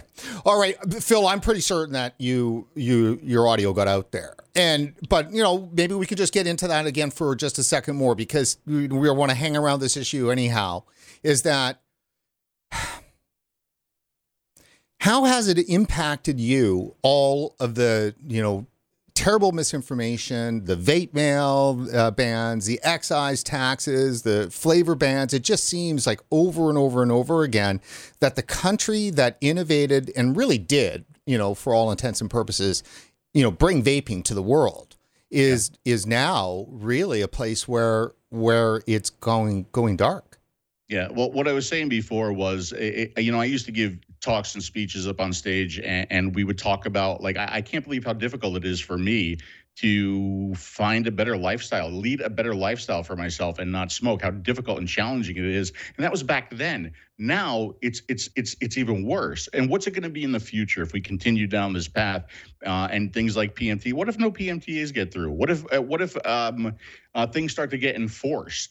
Right? I mean, what's going to happen? The, the, the thing that's really interesting, though, that you asked the question is how has it affected me? And I'm going to say something very, very selfish here because it hasn't affected me a lot, right? Because if you think about if you think about people who've been vaping for a long time, we're going to figure out how to do things and we're going to figure out how to get our products and we're going to have friends of friends of friends who are who are going to help us, right? Um, but it, it's not about me. It's about people like my mom when my mom walks into a vape shop and she goes, What do you mean I can't have my strawberry flavor? Because she has no idea. She has no idea. And what does she do? How does she fight that? How does she combat that? Does she go back to smoking now? You know, or, or, even like more important, what about the, the smokers who have never haven't found vaping at all yet? Right? Because all they see is negative, negative, negative, bad, bad, bad, uh, fear mongering, fear mongering, fear mongering. It's horrible what's going on right now. Look, I understand we got to keep this out of the hands of the kids. I don't think there's anybody in this chat, anybody in the show, anybody who's watching who's going to say, uh, you know, disagree with that, right? But like Dimitri and I, we always talk about balance. So if we're going to balance things, then we have to keep it out of the hands of children and make it readily accessible to the adult to the adult pe- to the adult person who is vaping right now and to the adult person who is smoking who has tried all the approved cessation products and have not been able to get off the cigarettes for those people this product needs to be accessible you know, I would be, uh, and we're a little bit looser here on World Vape Day in our coverage. So, you know, this is a more casual conversation. So let me just say that I often just want to wring the necks of these kids that are are causing us these problems. And how come every time public health and uh, the tobacco nannies are out on vaping, they aren't also at the same time saying our kids have to stop. They have to take some responsibility for what they're doing, blah, blah, blah. Every time a kid vapes, they're putting in jeopardy access to an adult who needs a vape. vape. Brent. But they don't ever say that. Brent, look at the word you just used. It's 2021. Responsibility is a bad, bad word. Right. You can't use that word. that's not the right word to you. Brent, you have to use the word blame.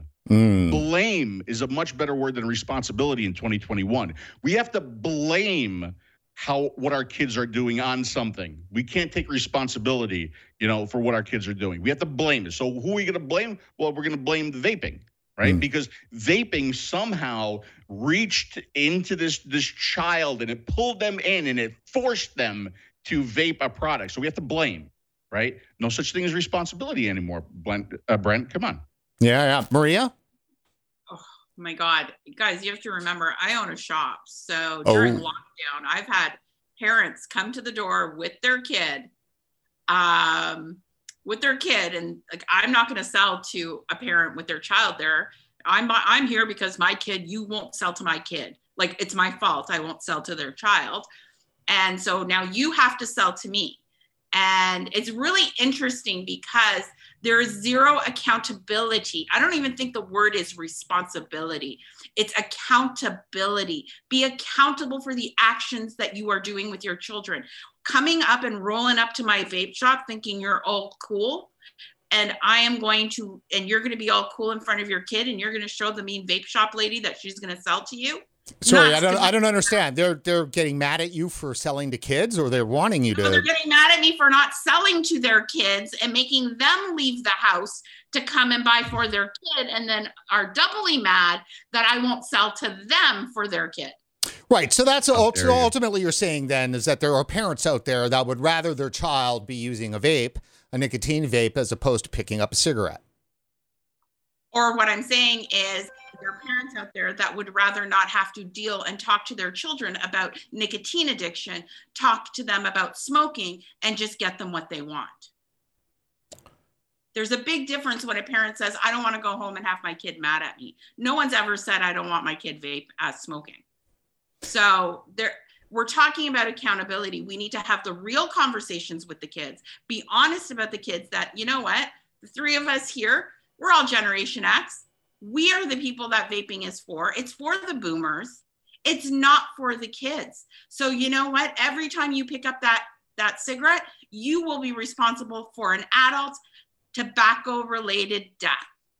And that Right. is the Yeah. So basically, we're paying the price, right? We're, we're paying the price for the be. And this is something that I really, and I see it more and more. I've told, I've talked, I've talked about this before. I've told stories about this before. I am tired of my rights, my freedoms, and my liberties being affected by people that are doing the wrong thing. Right. And that happens more and more. And we see that right now with vaping. Again, the adult should not be penalized by the actions, the illegal actions of, of teens. We we have uh, T21, right? Uh, again, I've said this: if we have T21 in place, it is therefore illegal uh, for anybody under the age of 21 to buy and use a vape product. So let's be accountable. Let, let's let's let's target um, you know the, the the repercussions to those who are doing the wrong thing instead of penalizing just people who are trying not to die of cancer anymore right Well, can I ask a question? How Sure. many people were charged for selling a vape product to a minor in the United States last year? Do they keep those statistics? Or is it like in Canada? No now see one. this is where this is where discount dimitri is not going to help you out right? This is where you have to talk to dimitri when it comes to statistics right? But um you know what what you just said right what you said about your shop how how parents get mad because you won't sell it to it, it- the, the problem is you're a good player right? If, if all the players were good players uh, we maybe we would be in in less of the situation that we're in right now. Um, but i think we can really fix the problem at the vape shop and just get get the vapes away from places that aren't uh, abiding by the rules. Maybe the maybe the C shops, the C stores, right? Get get it out of there. Get them into a place where it's strictly 21 and over. Now, as far as the the shipping thing, that's something entirely different. But I think there's ways that we can fix that too. There's ways around that. Um, but but again, it's just it's getting so challenging, and the and the flavor. You know what? Another thing that you, you got, I haven't heard you guys talk about is disposables too, right? Mm. Um, and I think that's another part of the problem. I think disposables are part of the problem. It's almost like that's like that product where, like, if I do a giveaway, if I give you a vape, what are the chances of you being successful if I gave you that vape? Mm, maybe good, maybe bad. But if you went out and I spent you spent your money on a vape, now you now you have something you're vested in it. You're vested in it right? So now that you've put your money behind it you want to succeed all that much more. If i give you something maybe a little bit less. Well now if you go into a shop and you pay five dollars for disposable how vested are you in quitting? Maybe not so much right? Not to mention that i'm not an environment guy but this shit is bad for the environment. I mean, the, the, plastic you're throwing away, the batteries that you're throwing away, the electronics you're throwing away, it's ridiculous, right? How this is not like, like people aren't screaming about this too is ridiculous. But back in the day, the reason why people were so successful with quitting was because of the community mm. and the excitement and the variety and the choice and the flavors and the hand holding um, and and not the like bad horrible story every day. You you look at mainstream media too right? Um, and, and we're, we're we're losing that. And if it just goes to disposables and shit product in a c store you're never going to have all those people you know quitting the way they were years ago with vaping. Yeah well, they is that we're getting those those the community the access the innovation all that get is getting regulated out of this product so it's not that shops or organizations. I just know, like, I mean, I forget ECC, um, CVE. Those aren't are not the well. CVE is not even legal in Canada anymore. Vape expos, where all that innovation, that community, all those things you talked about, have been regulated out of it. So how how do we fight back? Like how important is it? Like you know you're looking at a group of people who have spent the majority of their adult life marginalized as a smoker found a solution and as soon as they opened open up their mouth to say i've quit smoking. No you haven't quit smoking. You're still smoking. You're using nicotine. Blah blah blah. How do consumers speak up and out and feel proud? Because that was a big thing. We were proud in 2013 right yeah, you know, Maria, uh, if I I think if I answer that question, um, the show will get blocked on YouTube, right? because I'm going to say a particular word uh, that will will get us blocked, right? And and it's it's it's the action of others that we're seeing a lot these days, and apparently it's the only thing that gets anything done. It, it's the only thing that gets attention, mm. right? Because you know, I mean, yeah, uh, we've seen some we've seen some laws. Um, uh, get bypassed. We've seen some success, like with Dimitri in Tennessee. We've seen some success in Florida here with Nick Orlando uh, and the groups here. Um, but overall, it it hasn't been good. Overall, you play by the rules um, and you get nowhere. Overall, you write the letters and you do the calls to action and you do this and that and the other thing. You do everything the right way and nothing, nothing, right? Because they don't care they don't care. They don't care about you. You know, we're just, uh, I, I truly believe that they look at us as like, you know, just you're just a bunch of dirty smokers that need to go away and die. Right. I truly believe that is how they feel about us. Right. So, what do you do? How do you combat that? When I've seen groups and organizations and money being spent to combat it and it goes nowhere. Right. So, I mean, like, I'm at a point where it's just kind of like Dimitri and I used to do uh, a back to basics seminar where we talked about kind of going back to the basics of, of, of vaping, getting people to quit again.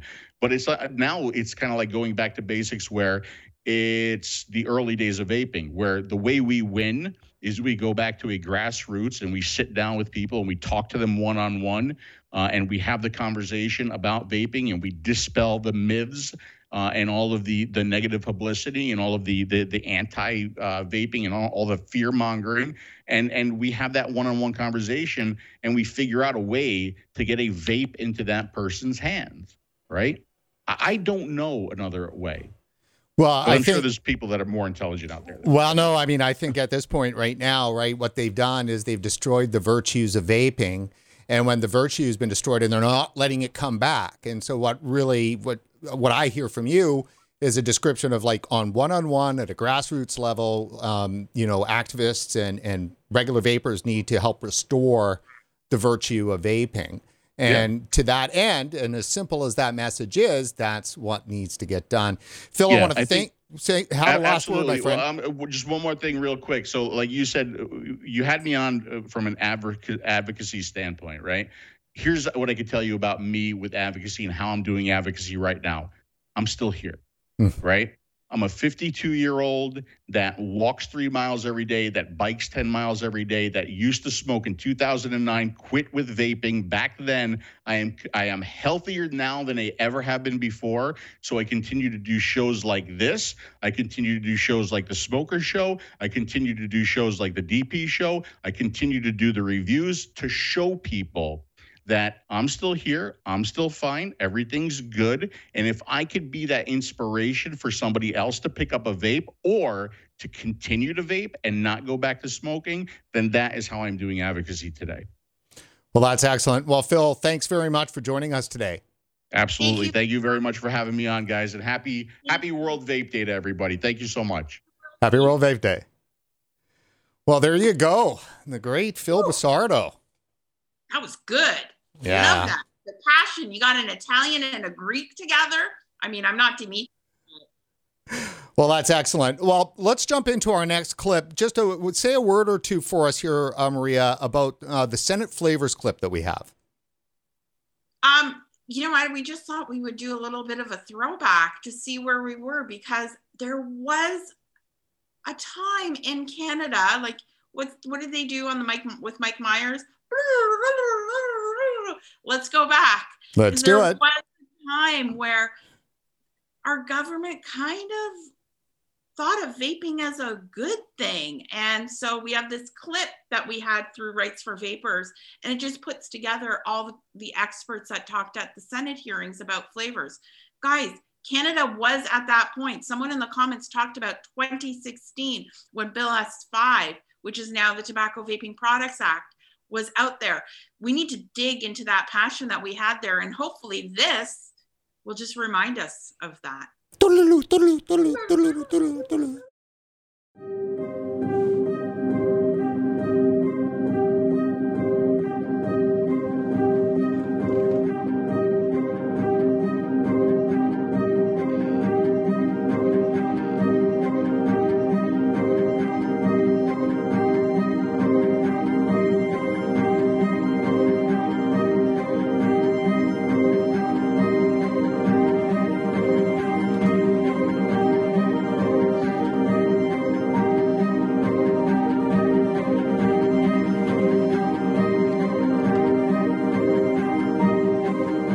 Think you've heard an emerging consensus that smokers should have access to vaporized nicotine products. I strongly support this position. Virtually all of the 5 million Canadians who smoke wish to stop, and vaporized products will help some of them to do so. We recognize that e cigarettes are less harmful than conventional cigarettes, and that e cigarettes have both potential benefits and potential risks. The real fight is against smoking, not nicotine or vaping. It would be much better if you quit all smoking and nicotine use forever but if you can't do that, then it is a no-brainer to switch to a less hazardous product. And I don't think there can be any question that electronic cigarettes are less hazardous than smoking. We've noticed that within the vaping community, most vapers start at, at a certain level and they decrease their nicotine levels down to zero in most cases. In my, my, my case, I went from 24 down to zero.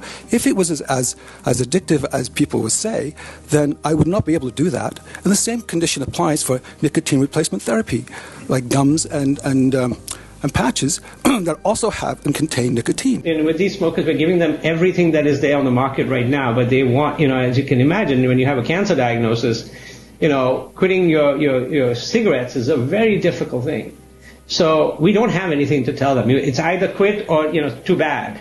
Um, and I think electronic devices do potentially provide an alternative, uh, you know, where people might have a better outcome. So fruit flavors with adults are very important. And many smokers use flavors which we might consider to be children's flavors to make vaping acceptable to them. And that's why I think in many ways you have it right in that you are saying that you can't advertise a flavour as a child friendly flavour. But I think taking flavours away from vaping will dramatically reduce the number of smokers who make the switch, and that will be bad for public health. Flavor is very important. Um, but you can allow flavor without allowing all flavors. And we had a session once on flavors and how important they were. There are a number of vapers in that group. And they said, take the flavors away, and it will be very difficult for me to continue vaping. I wouldn't suggest a ban on flavors. I would simply suggest a ban on flavors that preferentially target kids. And I think there's a wide scope for having flavors, you know, mint and, and, and uh, you know, fruit flavors and things like that, that we know many smokers use. In fact, those are some of the most flavors out there to begin with. So I wouldn't suggest banning those.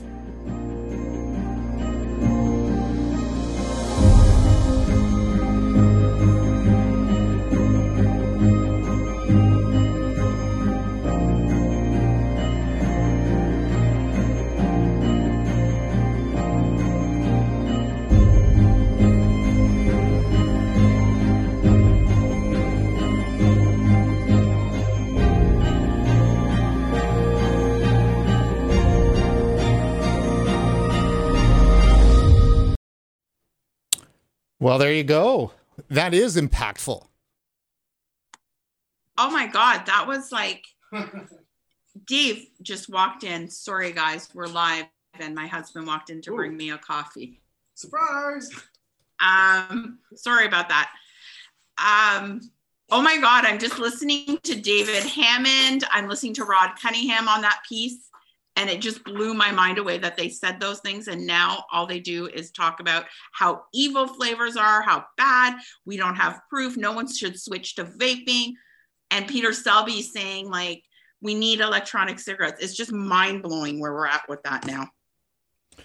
Yeah i mean it's it's i mean I don't, I mean, at one point they listened. I think that, you know, that was the Senate hearings, and these were presentations by strong people, one of them being John Britton from the Royal College of Physicians in the UK. I mean, we're talking about heavyweight people here that, uh, you know, are talking about uh, vaping as a tool for harm reduction. Um, what bothers me so much is that this five, six year process that the government of Canada took to evaluate vaping the regulator, Health Canada, evaluated vaping. Their scientists evaluated vaping. The current federal Liberal government, well, it's not current because there has been an election, but federal Liberals under Justin Trudeau, they brought in the legislation that legalized vaping in Canada. So what changed? They're just reacting to a moral panic coming out of the US. And yet, in a way, in a way, they're almost saying, oops, we made a mistake. Is that really what Health Canada is saying? We're a first world regulator and we made a mistake? No. What Health Canada is saying is that, oh my God, we're really afraid of all these organizations. We need to only listen to what Cancer Society is saying to us, what David Hammond is saying to us, because we're worried about those votes. We're worried about the the votes of the parents who are the loudest. That's what health can like. That's what the liberal government is saying right now. This has nothing to do with anything other than their position in government. Like that, this has become. I cannot believe I'm saying this, but this has become a voting issue. It's become an election issue because you have pe- parents of teenagers who are speaking up and out, and their voices are louder than the rest of our voices. And if our voices don't match or increase, you know, we knew a flavor ban, a nicotine cap was down the road because if you looked at what the Heart and Stroke Association did back in July of last year, they did a letter writing campaign similar to the ones that we have been doing as vapers from as early as 2015 towards the Ontario government. They started that campaign, and lo and behold, they heard those, they got those mass emails, and all of a sudden, a nicotine cap, a taxation, a flavor ban. And it's funny because I'm sure Rob Cunningham from the Cancer Society would love to have all that what he just said stricken from the record because he thinks vaping is evil. He mm. he's spoken up against it many times since then. So you say that you know, and I've been we've been covering this issue for now some years, you know, over five years, and we hear often that it is a voting issue. But however, uh, you know, where does the vote go? And this is one of the analysis that you know that I've got around this, and it's a, be a bit tough here for a second because if you've got you know the liberal kind of governments who have you know at least in Canada brought in the vaping, but now seem to be the ones that are advocating you know taking away. On that one political side happens to be you know center left to left seems to be a real problem, a real enemy for vaping. But if you look on the right, there's nothing better there for you either, because no, you know the conservatives and right of center folks are not running around uh, to pick up, you know, vaping as as an issue. So you don't really have a place to put your vote. And then you add on top of that, while tobacco harm reduction is the right positioning to have with when it comes to, you know, this whole issue, is very problematic because those on the right think tobacco harm reduction. When they hear harm reduction, they're thinking of heroin they're thinking of all the hard drugs and needles and all of that stuff. And and they can't support harm reduction. So we go, no, no, no, no, no, it's tobacco harm reduction. They're not hearing that. They just hear harm reduction and they're and they're hearing hard drugs. And that's what most people in the public hear too as well. And those in public health and those other people that might be more on the progressive left side, they don't think tobacco harm reduction is valid. They don't think it's a valid harm reduction. They certainly believe, you know, you know, heroin is, you know, there's valid harm reduction for that, but they think that tobacco harm reduction is is spun up by the cigarette industry. So it's a real problem for people because where do you put your vote and what's the message that you take? And I, I agree with you. And I think maybe I'm a little bit spoiled here in Ontario because in Ontario, with the uh, election back in 2017, um, the community, the vaping community, got together and made it an election issue. We vape, we vote in Ontario. Um, we we went to every single one of Doug Ford's rallies. We went to all the rallies. We were ignored. We were treated like crap when it came to the liberal rallies, um, the NDP rallies. We got comments like, We get it, you vape, now leave me alone um, from the leaders and didn't value our votes. And as soon as Doug Ford was elected on his first day, and, and I say this because it was a community, a group effort of activism in its purest form, using our vote. And when Doug Ford was elected on his day one, he paused vaping regulations in Ontario. He said, I'm putting these on hold because we're going to go and talk about them. And lo and behold, they did. Like, I mean, I'm sure our Minister of Health, Christine Elliott, she was not very a happy camper in that meeting we had with all the people that were on the uh, vaping stakeholders. Um, I feel like she begrudgingly went to that meeting, but she did. And they created the regulations that we have in Ontario. But that happened through activism from consumers, shop owners all together. And I think that's the beauty beautiful thing of Ontario, maybe because I'm from Ontario, but in Ontario, we can learn a little bit from the activism that we did together. Everybody worked together to get that voice heard. So it was it was really great. Well, maybe you guys have to concentrate that on Ottawa now because Toronto's not yeah. really where the issue is. No, absolutely. Uh, Oshawa. Ottawa is the issue. Um, I do think that, I mean, besides the fact that the conservative government really can't stick to anything, so like federally, but you know, go O'Toole. Um, well, okay, so enough. All right, so let's uh, let's uh, before we dig ourselves into a political hole here. Let's uh, move on to our next clip. And this is a very interesting one. We've teased it a little bit before. This is Mike Metherill from Divine Laboratories, who, of course, is the title supporter uh, for our World Vape Day coverage. And thanks again, Mike, for that. We've got a very interesting discussion around the issue of tobacco in terms of what's the definition of that? What is a tobacco flavor? And I mean, it's a, it, it's a wicked little world that we live in where all they do, it, this whole thing comes down to the definition of what a tobacco product is. And if we weren't defined as a tobacco product, then it'd be a completely different story. So let's uh, take a listen uh, to Mike Metherill and our conversation. And joining us today for World Vape Day is Mike Metherill, president and founder of Divine Laboratories Canada's largest e liquid manufacturer and the title supporter of our coverage today. Mike, thanks for joining us and for all the help you've done here making this happen. Thanks, Brent, um, and thanks for doing this. I mean, this is an amazing thing that um, I really look forward to, um, you know, seeing the turnout uh, today.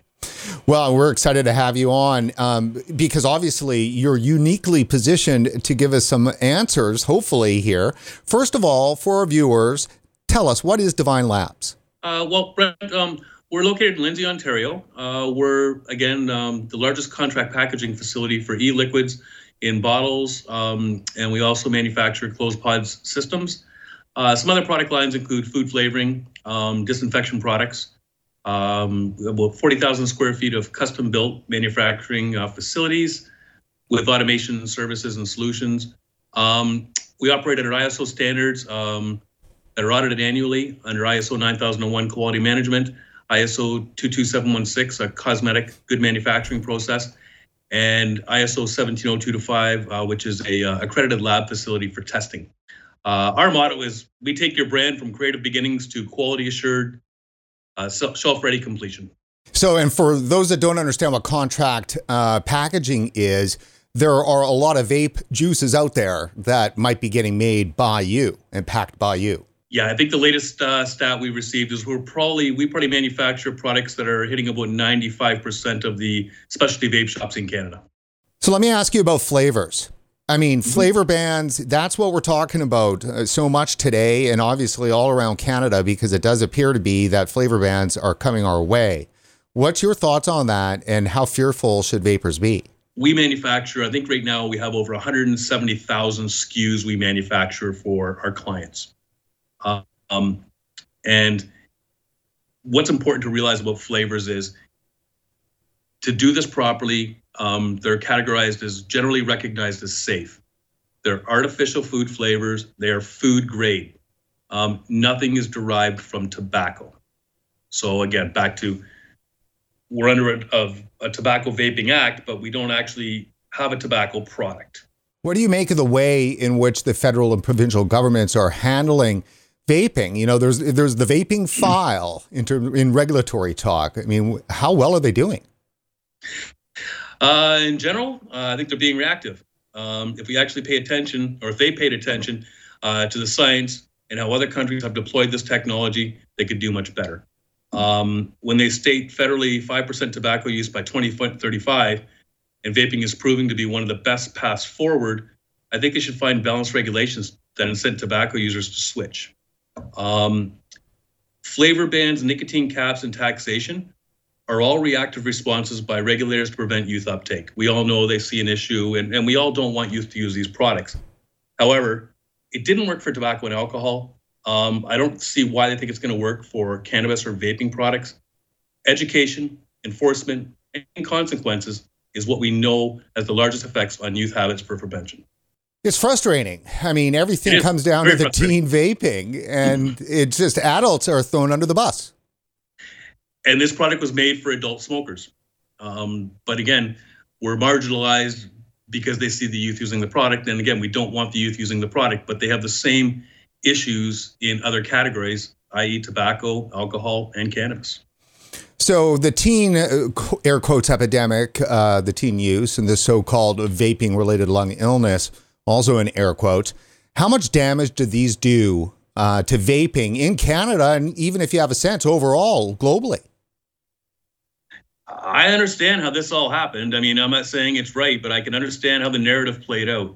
Um, this was the most unresearched, horrible situation in North America in 2019. Black market THC cartridges tainted with vitamin E acetate, not made for inhalation through vaping, was determined as the cause.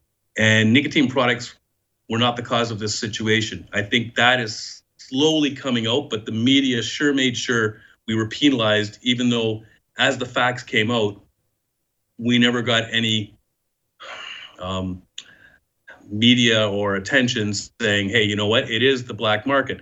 Um, but this is a great example where if regulation or fair regulation is not implemented, then black market products will enter the will enter the market. Now, I mean, Health Canada, in our mind, in estimation in reporting, did zero, made no effort at all to clear up the confusion, if there was confusion around EVALI, I mean, like as you said, the media pretty much had the one storyline, and then of course the Canadian researchers and all of the nonprofit health groups from cancer and heart and lung and everybody else, you know, sure made it clear to the media that uh, the two were linked. So I mean, it, it feels deliberate. You know, Health Canada still gets their marching orders from the politicians. Um, so can we actually say Health Canada did nothing about it, or were they not allowed to do anything about it? Yeah, because some word from Health Canada early on in, you know, in the fall of 2019 may have done a lot to help ease the impact here. They, they definitely could have. I, I still believe they regulated vaping for a reason. Um, we're here for a reason. This technology and product, they, they see it as an opportunity. I just think we're still in the, we're too conservative almost, and we should be looking outside at other countries that are taking the opportunity to drive down smoking and smoking related illness over time um, from the use of vaping products. So for them, and it, it, totally feels like that they just give short shrift to tobacco harm reduction. In fact, I don't even think they acknowledge that tobacco harm reduction is a viable option. It is just quit. Again, I, I, work closely with like Health Canada, and I honestly believe there is an interest in this technology. Um, I, I, I, the more I look at it, the more I think they may want to do certain things, but they don't make the decision. The politicians finally make that decision when they do um, consultations, gazettes. Um, they don't get to make the decision, and they even tell us that when we meet with them is, look, we're here for information gathering. We'll listen to you, but we have to roll it all up when we're done. Um, my biggest concern on where there's been a stall, um, which is very important, I believe. Um, at the current state, we're not allowed to use relative risk statements. That's been on the table now for 18 months or longer. We still have not been able to been provided with relative risk statements. Um, it's very difficult when retailers are not allowed to explain the difference in harm reduction vaping tobacco. Um, this again is where tobacco harm reduction in Health Canada, we really think there should be some movement. Um, Health Canada's own site does acknowledge that vaping is less harmful um, than tobacco and smoking. Um, but, so but buried under a lot of messaging for teens that it's very yeah. it's dangerous, right? And, and I'm going to kind of use like a bit of a David Sweanor uh, term here, which is, you know, they've basically allowed the vehicle on the road, uh, yet we cannot advise the consumers or the customers on the significant benefits of using the car. So here's a car, but it may get better gas mileage, has no pollution. We can't tell you that, but you got to buy it if you want to try it. So it's word of mouth, which is is restricting the opportunity to get to that 5% by 2035. Um, I guess what I'm saying is, yes, they could do much better um, in ensuring over 4.5 million smokers truly understand the difference between the two delivery devices and the associated harm and significantly less risks of vaping. So that's where I think we need some movement. If um, and we continually ask if there's been any update in the policy, but to date, nothing.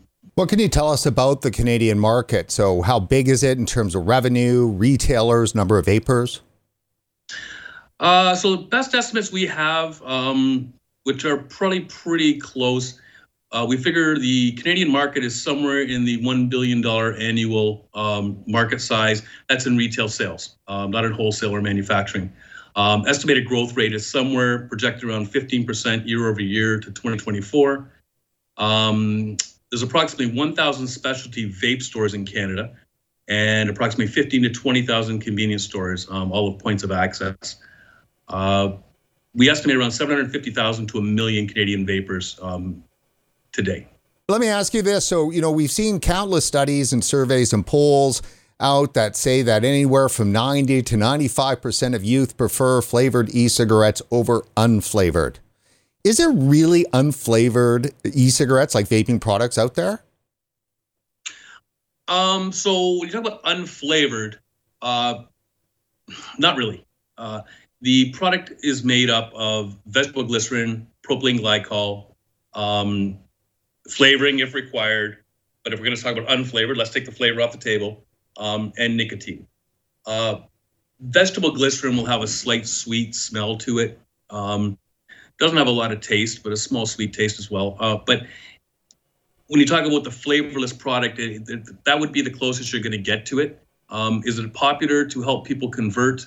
Um, we know flavors are critical to smokers looking to make a transition, and it's very subjective to what flavor they like that is best for their fit.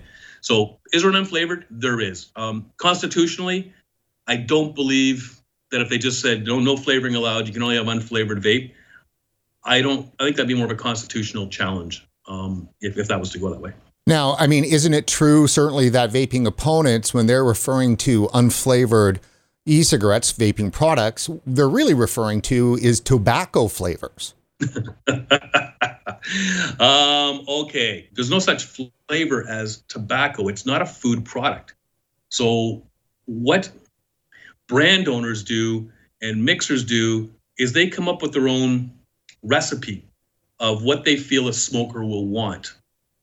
Um, now, having said that, um, some of the most popular tobaccos on the market um, are very high in sweeteners, like an ethyl maltol. That's cotton candy, um, but it's marketed as tobacco. Um, others are like caramel with dark chocolate, um, and they market it as like an RY tobacco, uh, but it's a food flavor again. It's almost as if that the vaping opponents are saying that look, w- we'll allow tobacco flavors to exist because they're yucky. And and teens won't like yucky flavors. If we allow the mangoes and everything else that's currently legally on the market, we're not talking about the stuff that used to be on that was infringing on, on certain things, but we're talking about the stuff that Health Canada has approved in terms of flavors that are legally on the market right now that are likely to get chopped with flavor bans. And so the concept is is that unflavored e-cigarettes are tobacco flavored, and so we'll allow these yucky flavors for adults, but we can't allow any good flavors out there because then the teens will ravage them. Sounds like a fun lot right. Um, if you make a product that tastes like crap, we're going to allow you to make it. Um, boils down to enforcement. Um, it's subjective. So, how do you train an enforcement officer? This is a tobacco. This is not a tobacco. They're trying to make laws by not understanding the technique. Is is really what they need to understand.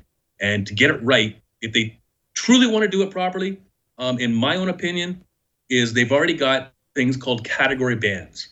Um, we can't call it a custard. Um, it has to be an arbitrary name, no pictures of a custard or anything of that, and no description. Uh, but the consumer can come in and they can try it and say, hmm, this kind of tastes like custard. It's called ABC, um, but they can purchase it. So maybe they've got to look at it doing it a little bit differently and saying you can't have descriptors outside of these categories and let them continue. So this allows the adult smoker to still get the flavor profiles that's subjective to them um, and maybe allows for what some of the regulators want is not the descriptors on the bottle where the youth see it um, if that kind of makes sense. But I, I don't know how they're going to make a law that says it has to be tobacco if we don't use tobacco. Um, how, how do you define that? And and yucky, sure, they can try that one, but I don't know how it's going to work. is there a future for vaping in Canada, or is it really in jeopardy? We're gonna we're gonna be regulated. Like if, if, if I'll be the first to say we're getting taxed. Um, that's not necessarily a bad thing. Just over, don't overtax us. Regulatory around flavorings, I think there's a workaround that everyone can win in that one, um, in the nicotine cap. So yeah, I, I think we're going to survive. Um, but we are a product. The best, the only thing to put in your lungs, as any doctor would say, is oxygen. We are putting something in our lungs. There is relative, there is some risk to it. So there is going to be some governance and regulations around it. But yes, I, I do believe that we have an industry here that's going to survive. Well, that's hopeful. Yeah, I know. I love Mike.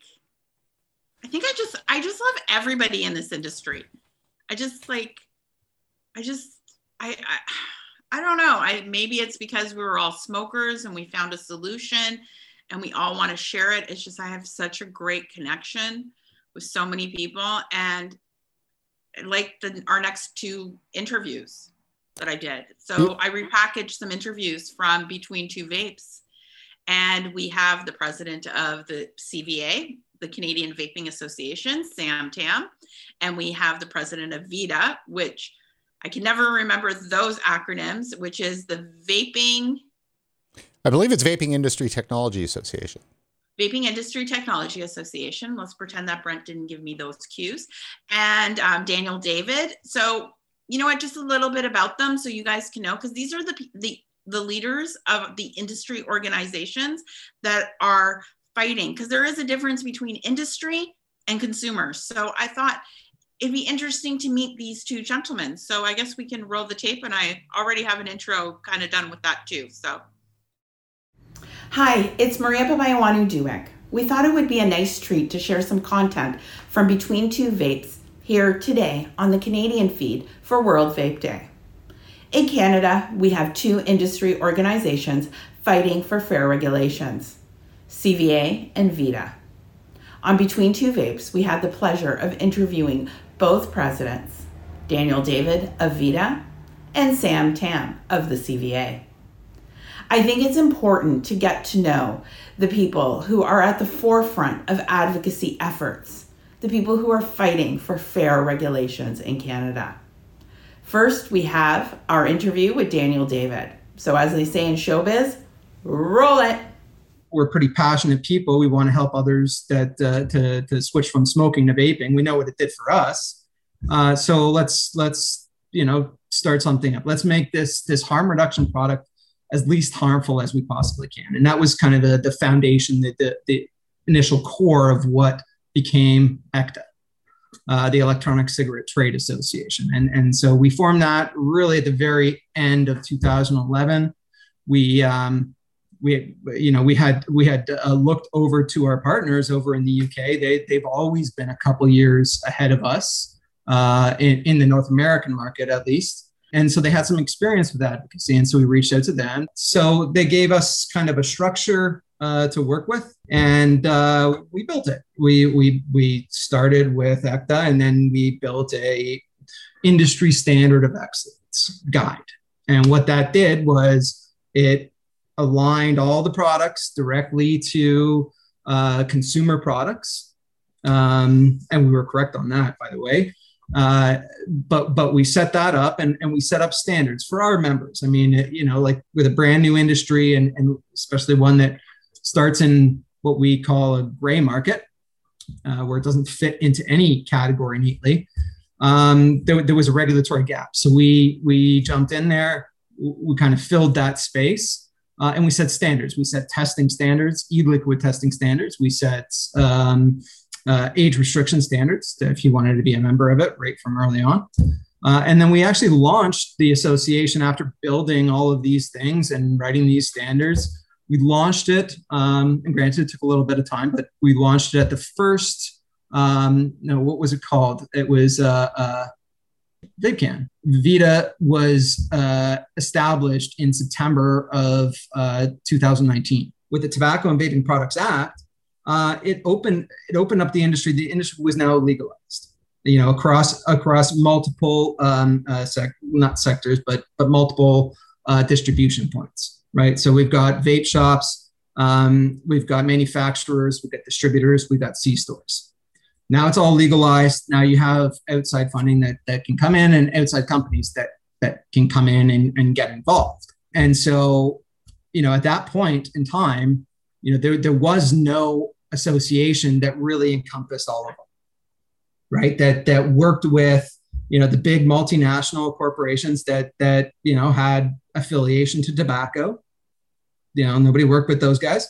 Uh, we didn't have many contacts, uh, if any, with with convenience stores and what they were doing. All we had had prior to that was really the, the the vape shop community, and so we set out to to bring the industry together as allies on common ground, based on common ground. Uh, and, and that common ground was that vaping is substantially less harmful than smoking. The, the fundamental reason why we, we created VITA was uh, to bring the industry together, to you know, bring all of the resources together behind a, a harm reduction message. Wow, pretty powerful stuff equally as passionate and a man that spends all his time fighting for advocacy in Canada, we have our interview with Sam Tam, president of CVA. Now, let's check that out. I got into advocacy, uh, I think this goes pretty much back to 2015 um, when we saw there was a need where um, government was starting to regulate the industry. There wasn't uh, any association at that time or trade organization that was uh, representing the industry in terms of engaging with government. And uh, there was really a need where something um, needed to be formed so we can speak on behalf of retailers, manufacturers, and distributors. So the CBS formed was in 2014. Um, I didn't join until 2015. Of course, that was during a time when Quebec started to regulate the industry um, in a way where um, they didn't really consult with the industry. They decided to move forward with uh, a very aggressive uh, regulations that would regulate vaping as a tobacco product. And that's when we felt there was a need for us to uh, build this uh, very strong uh, organization where we would go and, and uh, front face with government and to ensure that we will get sensible and equitable regulations for the vape industry. It's really important for that because, you know, if we look at it today, um, vaping has become one of the number one uh, tools for uh, adult smokers to transition away from smoking cigarettes. And we've seen this globally. Um, you know, we've had the privilege to watch how uh, the vaping industry has quickly grown, but how millions and tens of millions of adults have converted around the world. So it's really important for us to uh, acknowledge that. Um, and uh, this is a, a, harm reduction pathway for many adult smokers. And there's still 5 million smokers out there in Canada today um, that need to know this message, right? That there's a that, that there is a less harmful alternative for them. Tobacco, mint, and menthol is not sufficient. Um, and I think, uh, you know, those are writing policy or creating these regulations need to put themselves in the shoes of a vaper and really understand um, you know, how uh, categories of flavors are important, right? Uh, one of the key things is we we have naming conventions, a lot of restrictions within the regulation that does not allow us to name these flavors or to categorize what they are. Um, so it's really important that the government understands that, right? Let's not forget about the adults. We know we have to protect the kids.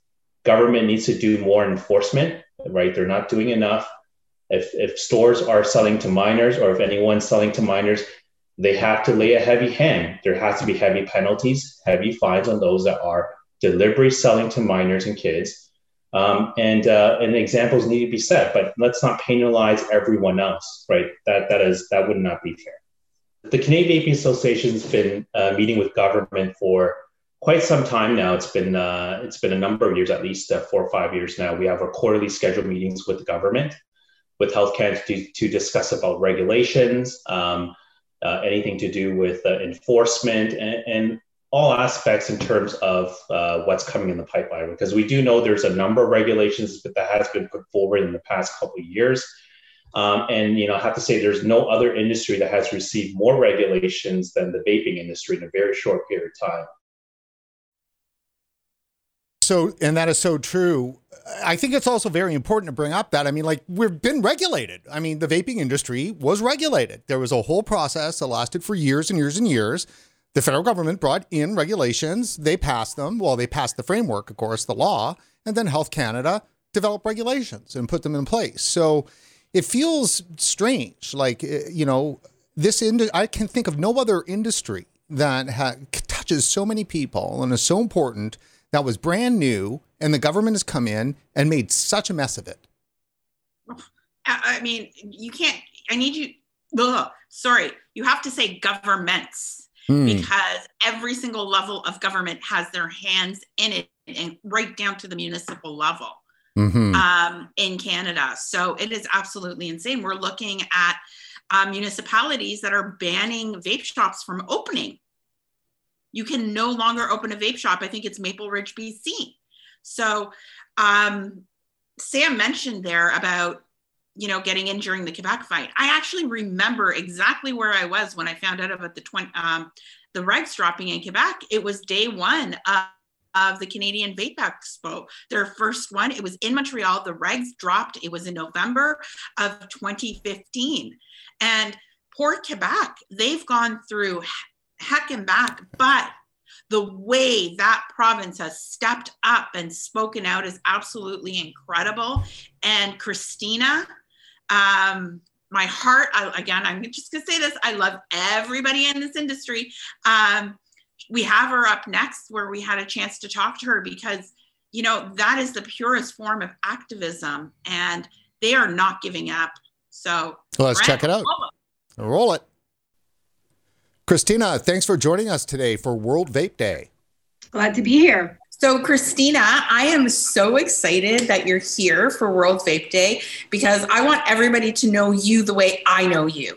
So, first things first, why don't you get us started and let us know how you got into vaping and how you got into the role that you're doing right now? Well, the simple answer is I got into vaping because I'm a former smoker. I smoked since the age of 13. I was a pack, pack and a half a day smoker. I come from a family of smokers, a long line of smokers, and uh, a long line of smokers who had a very hard time quitting, including myself. But I managed to quit relatively easily with vaping, and I haven't looked back since. So that's how I got into vaping. But the perhaps slightly longer answer is that I'm also somebody who's been a harm reduction advocate for many, many years, long before I even heard about vaping. And so it made perfect sense to me. So you, in the course of the last year, started a movement in Quebec. You threw a protest. And what you shared with me, and I'm going to share this with the whole world, is you taught some medical professionals a little bit about vaping. So let's start with starting the movement, why you did that, and get into um, the protest. And then we'll kind of delve into the other things that you do just because you're you. Well, first, I'm just going to clarify that it's not just me. Uh, the CDVQ is the group that I'm a spokesperson for. It's an acronym for Quebec Coalition uh, for Vapers' Rights. And uh, we're a small group of advocates uh, that have been working on this since uh, mid summer of last year. And uh, what we've been working on basically is uh, doing everything that we possibly can to prevent a ban on flavors and a reduction of the nicotine cap provincially here in Quebec, because that is what the government intends to do. Christina, for for our audience out there that don't know much about the history of Quebec and the battle to save vaping, the, you, out of every other province, really got hit first in our country. Explain that. Well, Quebec has been, you know, historically, Quebec was quite progressive in terms of social policies. Um, but that sadly is no longer the case for at least the past 20 years. It's become more and more uh, reactionary and and moralistic, let's put it that way, in terms of uh, issues having to do with uh, social problems or public health problems, which are often masked as criminality issues or moral issues, right? Um, so this the issue on vaping is just part of that trend. So what we're seeing is that instead of approaching it with a harm reductionist approach, instead of looking at the science, instead of embracing the fact that this tool could possibly be the most groundbreaking public health tool for the last 120 years, according to some public health uh, experts, they're seeing it as a problem. They see it as a continuation of addiction, of dependency.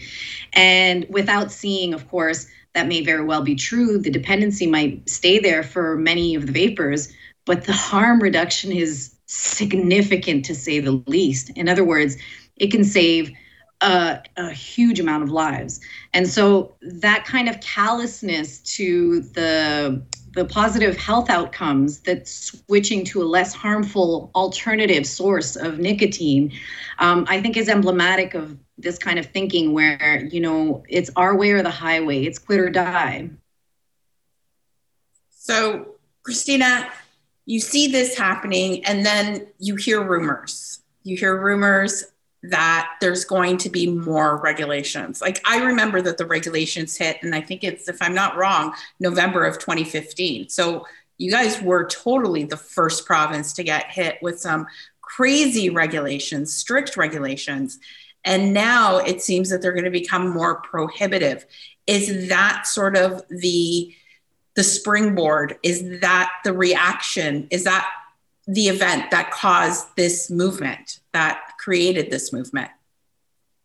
Yeah, I think that basically we knew that this reality was, you know, a lot of people kind of just hope that um, the government will act you know a, a little bit more dignified and intelligently and they just hold their breath uh, believing you know like as long as I as long as we don't say anything then we won't elicit this kind of response but the truth is there are a lot of very interested actors in in this whole debate.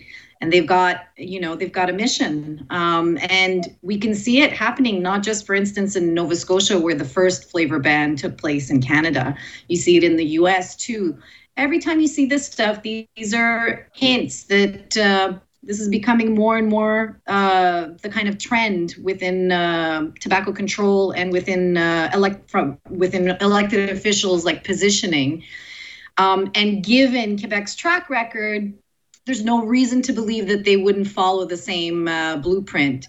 Um, so that, together with some information that was coming out from people within the tobacco control departments in uh, provincially, made it pretty clear that this was um, absolutely going to happen. Tell us, how did you guys? What, what was your blueprint? What blueprint did you guys use to go from? Okay, so we're all meeting in a room. What's our next step? What did you guys do? Well, obviously the the main goal is always to amplify the voices of the people who are directly affected by this. So in this case, we're talking about the users, the consumers of uh, lower risk uh, nicotine products like vaping, right? Um, and because their voices have been completely absent and utterly ignored by government and by public health. Um, basically, just to give a little bit of a backgrounder, the uh, Quebec government created a special task force to look into the issue of vaping and how to further regulate it in Quebec, with a particular concern to the increase in youth vaping, right? Uh, but that that task force delivered a set of recommendations, and in that set of recommendations, at no point, at no point are smokers, adult smokers' concerns or health or well being ever raised as a counterpoint, as something at the very least to be taken into consideration. They are completely absent. And so for us, our actions had to at least make an attempt to bring those concerns to the forefront, to highlight the fact that these people exist and that they are going to be severely negatively impacted by this and which is why we launched a uh, letter writing campaign to uh, the elected officials, the provincially elected officials.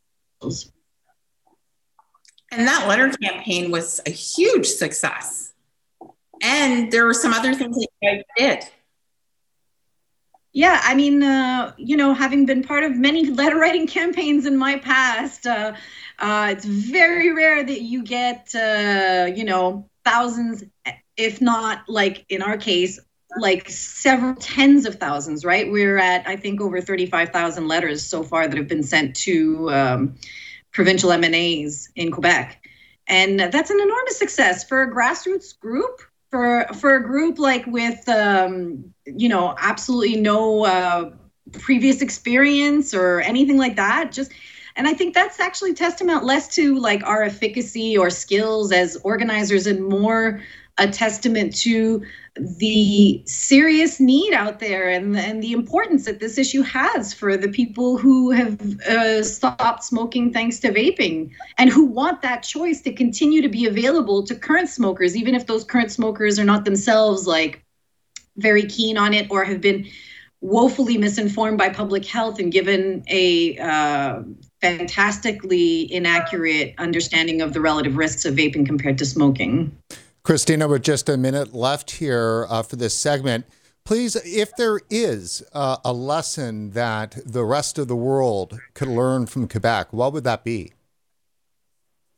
I'd say that you really like even when the stakes are when it looks like there's there's no winning in the battle, even when it looks like the authorities have dug their heels in and they have no intention to um, to roll back or to change their position you can't let that stop you. You know, there's an expression that says that a, a rising tide raises all boats, right? Um, so anything that we do doesn't just affect us here locally. It's not just about Quebec. We're all in this together nationally, internationally and beyond, right? So um, the fights that we do here have impacts everywhere.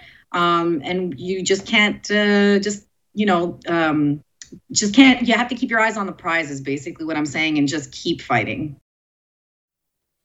Can't uh, take your eyes off the prize.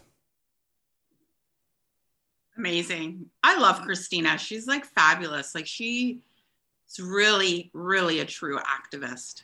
The battle for Quebec is is brutal. Uh, you know, and it's and it's everything about Quebec is is quite different. And so hopefully they're able to uh, sway the provincial government there.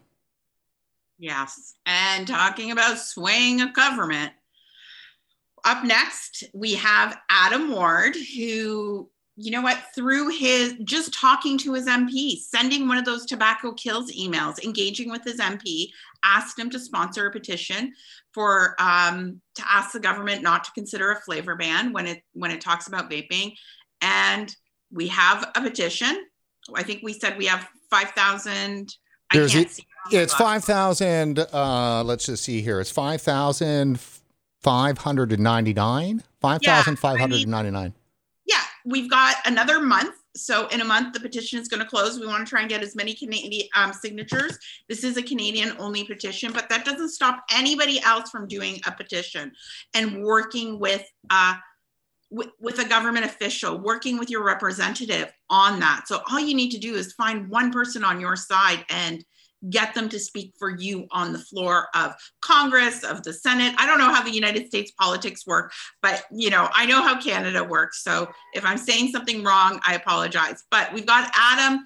Listen to his story, listen to how hear what he's done, and I'm going to pop the petition link into the chat on YouTube, and you guys share it out. And if you haven't signed it, sign it, please. All right, let's jump into it. Adam, thank you so much for joining us today. Thanks for having me, Brent. Well, we're at the end of our uh, World Vape Day coverage here, and we wanted to end it on a real hard activism note about what those can do, people in Canada can do to help kind of support the effort. Maria, why don't you walk us through this? Okay. Hi, Adam. It's so nice to see you face to face outside of um, the regular Zoom meetings that we have. I sure. am just so I'm inspired by you. And I know I've told you this so many times. I want you to tell people how sending an email and engaging with your MP has led to one of the biggest and growing uh, petitions for vaping that we have right now out there. Absolutely. I mean, it, when when you're writing an email to an MP and it's about your livelihood and what you're passionate about, I feel like it's easier to write. It just kind of comes from the heart. So doing that and really, you know, really saying why I'm in this industry, this is my world, this is my everything. I want to help people. That passion comes out really easy when you believe. And sending that email in created this response and created this relationship as well as a, a live response on his town hall. And that's what changed the game and led to everything that we're doing right now. It's extremely important. Absolutely. I mean, I watched the YouTube video, and I think like almost everybody watched the YouTube video. MP Tom Kmiec was like, Well, I don't agree with a flavor ban, which was like Yeah. quotable. Loved Mhm. it. I got a stack of questions regarding vaping and the support for harm reduction, and lots of people wrote me uh, individualized emails uh, about not having uh, restrictions on people who want to, you know, get off of smoking, so they use vaping, and basically asking me, you know, Adam, Tanya, a lot of others, will you oppose the potential regulations to vaping products? These restrictions will make it harder for adult vapers to quit smoking. I agree with you. Um, I think that we shouldn't make it more complicated um, for people to get access to vaping products. Uh, back when I think it was debated in the last parliament in S5, um, I you know thought that banning uh, flavors just because kids could get them is unfair to adults who use e-cigarettes to stop smoking. Again, these are products that you that were already going to be banned in the legislation that kids wouldn't be able to get their access to and hands on anyways. Um, but these regulations come from S5. It will not come back to Parliament to pass it one more time. And um, you know, in those same vaping products, like I know a lot of smokers who have successfully quit smoking uh, thanks to uh, a vaping product. And and I understand that the flavors make it easier, obviously, to get off of. Uh, of cigarettes as well. Uh, as of August 14, 2020, there were 20 cases of vaping associated lung illness in Canada by the Public Health Agency of Canada. It's a very low amount, but again, to all of you, like uh, I absolutely support making sure that vaping is as available to adults as a form of harm reduction. I've spoken to many people uh, when S5 was being passed originally, and it's definitely a, a good idea to keep allowing for it. Uh, I didn't agree with S5 and the provisions within S5 that allow the federal government to simply ban flavored nicotine products um, that go into your vapors just because it's a flavor that might, because the legislation at the time if I'm remembering it correctly, said might appeal to, as opposed to does appeal to, and you know requires some amount of evidence to be produced by Health Canada. Uh, that's a big problem that I have with that type of legislation. It's just poorly drafted and up for interpretation. That's why they're able to pass these types of regulations. When I wrote to him, I, I wasn't writing as as an angry person. I was writing as a passionate person, not somebody who's just a stakeholder in this industry, somebody who this industry worked for you know, as a heavy smoker. So I really poured my heart into the letter and really let him know where I was coming from. And I mean, his response says it all. And when he did the live response on YouTube, he mentioned that he had people in his life that this had worked for when he might have never mentioned that ever because he just didn't have a reason to bring it up. But him bringing that up shows that there is people out there, especially in Parliament and members of Parliament, that do have people in their life that this is working for. And the more of them that speak out, the more of them will listen, right? So that's where I've seen him coming from for sure. Walk us through the. Why don't you walk us through the petition, Adam? Exactly where can people go? What can they do? So the petition is online. Um, we'll have to provide the exact website. The link is a little long, but you can go on and you can read right from the top. Um, I have to credit Maria for helping me every step of the way and showing me what needs to go where. And, you know, all our points were aligned. I think everybody's points in this industry are aligned. So you can read the points and you can go down. You can see the member of parliament who has sponsored us for this petition. And it's as simple as just clicking sign and verifying your email that you get and you're an active member or, or an active signer of the petition. It's very simple. It takes two seconds, but it will go a long way. A long way. Absolutely. I totally agree. And I think the crazy part is because I helped you with it, the the longest process was actually putting all the information online. Like your MP oh. like responded quickly and we got everything done so quickly. They, they had things, you know, we sent it in. We asked him, of course, we sent him a formal letter that Maria helped me with. Um, we got the approval from him, and it was just like it just all fell in a row. He would he was they were his office was active in making this happen quick, like very quick. And the lesson is is if we do not reach out and if we do not communicate with our elected public servants, we're never going to yeah. know. We, we never will know. And I don't believe that any of them have any reason to speak out about this unless they're asked because it's not it's not in their paperwork. It's not on the board of what they have to do today. People are messaging in about schools, playgrounds, what's in their neighborhoods. People aren't messaging in about vaping and regulations and what the government is trying to do. But when you do, they will talk about it. So, Adam, I, we're taping this a couple of days, you know, before World Vape Day. But what can you say in terms of uh, the number of people that have signed the petition so far? So, so as of right now, we are sitting at four thousand seven hundred and six signatures um, with a deadline date of the end of June. So we have a lot of support and a lot more time to make this one of the biggest petitions ever sent into Parliament. Also, Adam, I think people should know that you don't have to vape to sign the petition. You just have to be a Canadian who believes in harm reduction for tobacco harm reduction. Very true. You can believe in harm reduction. You can have somebody in your life that this has helped. It, you don't have to be a vaper to sign this. This is for everybody. This is so our voices are heard, and this is this proves that they have to hear our voices. This isn't just we're sending an email hoping for a response, which is still a great thing and we all need to do. this is already we're already over the 500 signatures. We have to we ha- have to be heard now. So all we're doing is building up the army for Tom. Absolutely. Absolutely. The more signatures we have on there, the bigger the petition is, the more ammo Tom has to go into to go into the House of Commons with it. Yeah. Um, one last thing I wanted to ask you is if there's any advice that you can give to a consumer out there, someone who vapes, and what role or what they can do to, you know what, let government know, especially Health Canada and our members of parliament know about vaping, what would you recommend to them? Um, so there's there's a few things I would recommend. Um, I would recommend first of all inquiring at the vape shop that you go to, your favorite vape shop, what they're doing for advocacy and following their steps, whether it's an email campaign, the petition to sign. But I would also recommend speaking to your friends and family. I would recommend, um, you know, sending. It. They can send emails to their MP too. You do not. You don't have to be a stakeholder to send an email. An MP is going to listen to a constituent that this is work for. That is just the average consumer.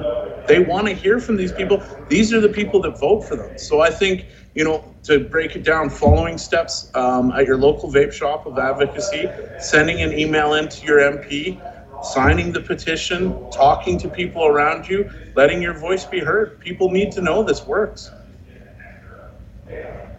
I think what's really cool, Adam, is I did not know you until 2021. Is that That's correct? right, Like, so Mhm. you reached out to me for Yep. some things that we were doing, and then we just built this relationship. That can happen with anybody, right? That's right. I mean, it was a simple message on Twitter. We've been in, we've both been in this industry for you know five, six plus years, if not longer. We've never spoke before, and a simple message, a simple reach out. Hey, how are you? This is what it's led to. We now have you know a four thousand plus signature petition for the House of Commons. We have advocacy. We're here doing this interview. You know, a lot of things can happen just by reaching out.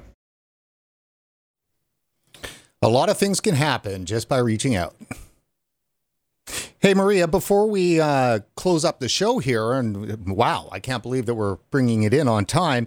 I just want to take a quick moment to again thank the folks over at Divine Laboratories, Mike Methrol and his team there for the title supporting of our World Vape Day coverage, and remind you to check out Divine Labs if you have the need for such services, which so many manufacturers do uh, for e-liquid. Maria, thanks. Oh, Brent, thank you for making my mofo no longer mofo. Oh, no, FOMO. I don't know Here, what you're talking about. I know. I don't know where I'm going. I'm tired.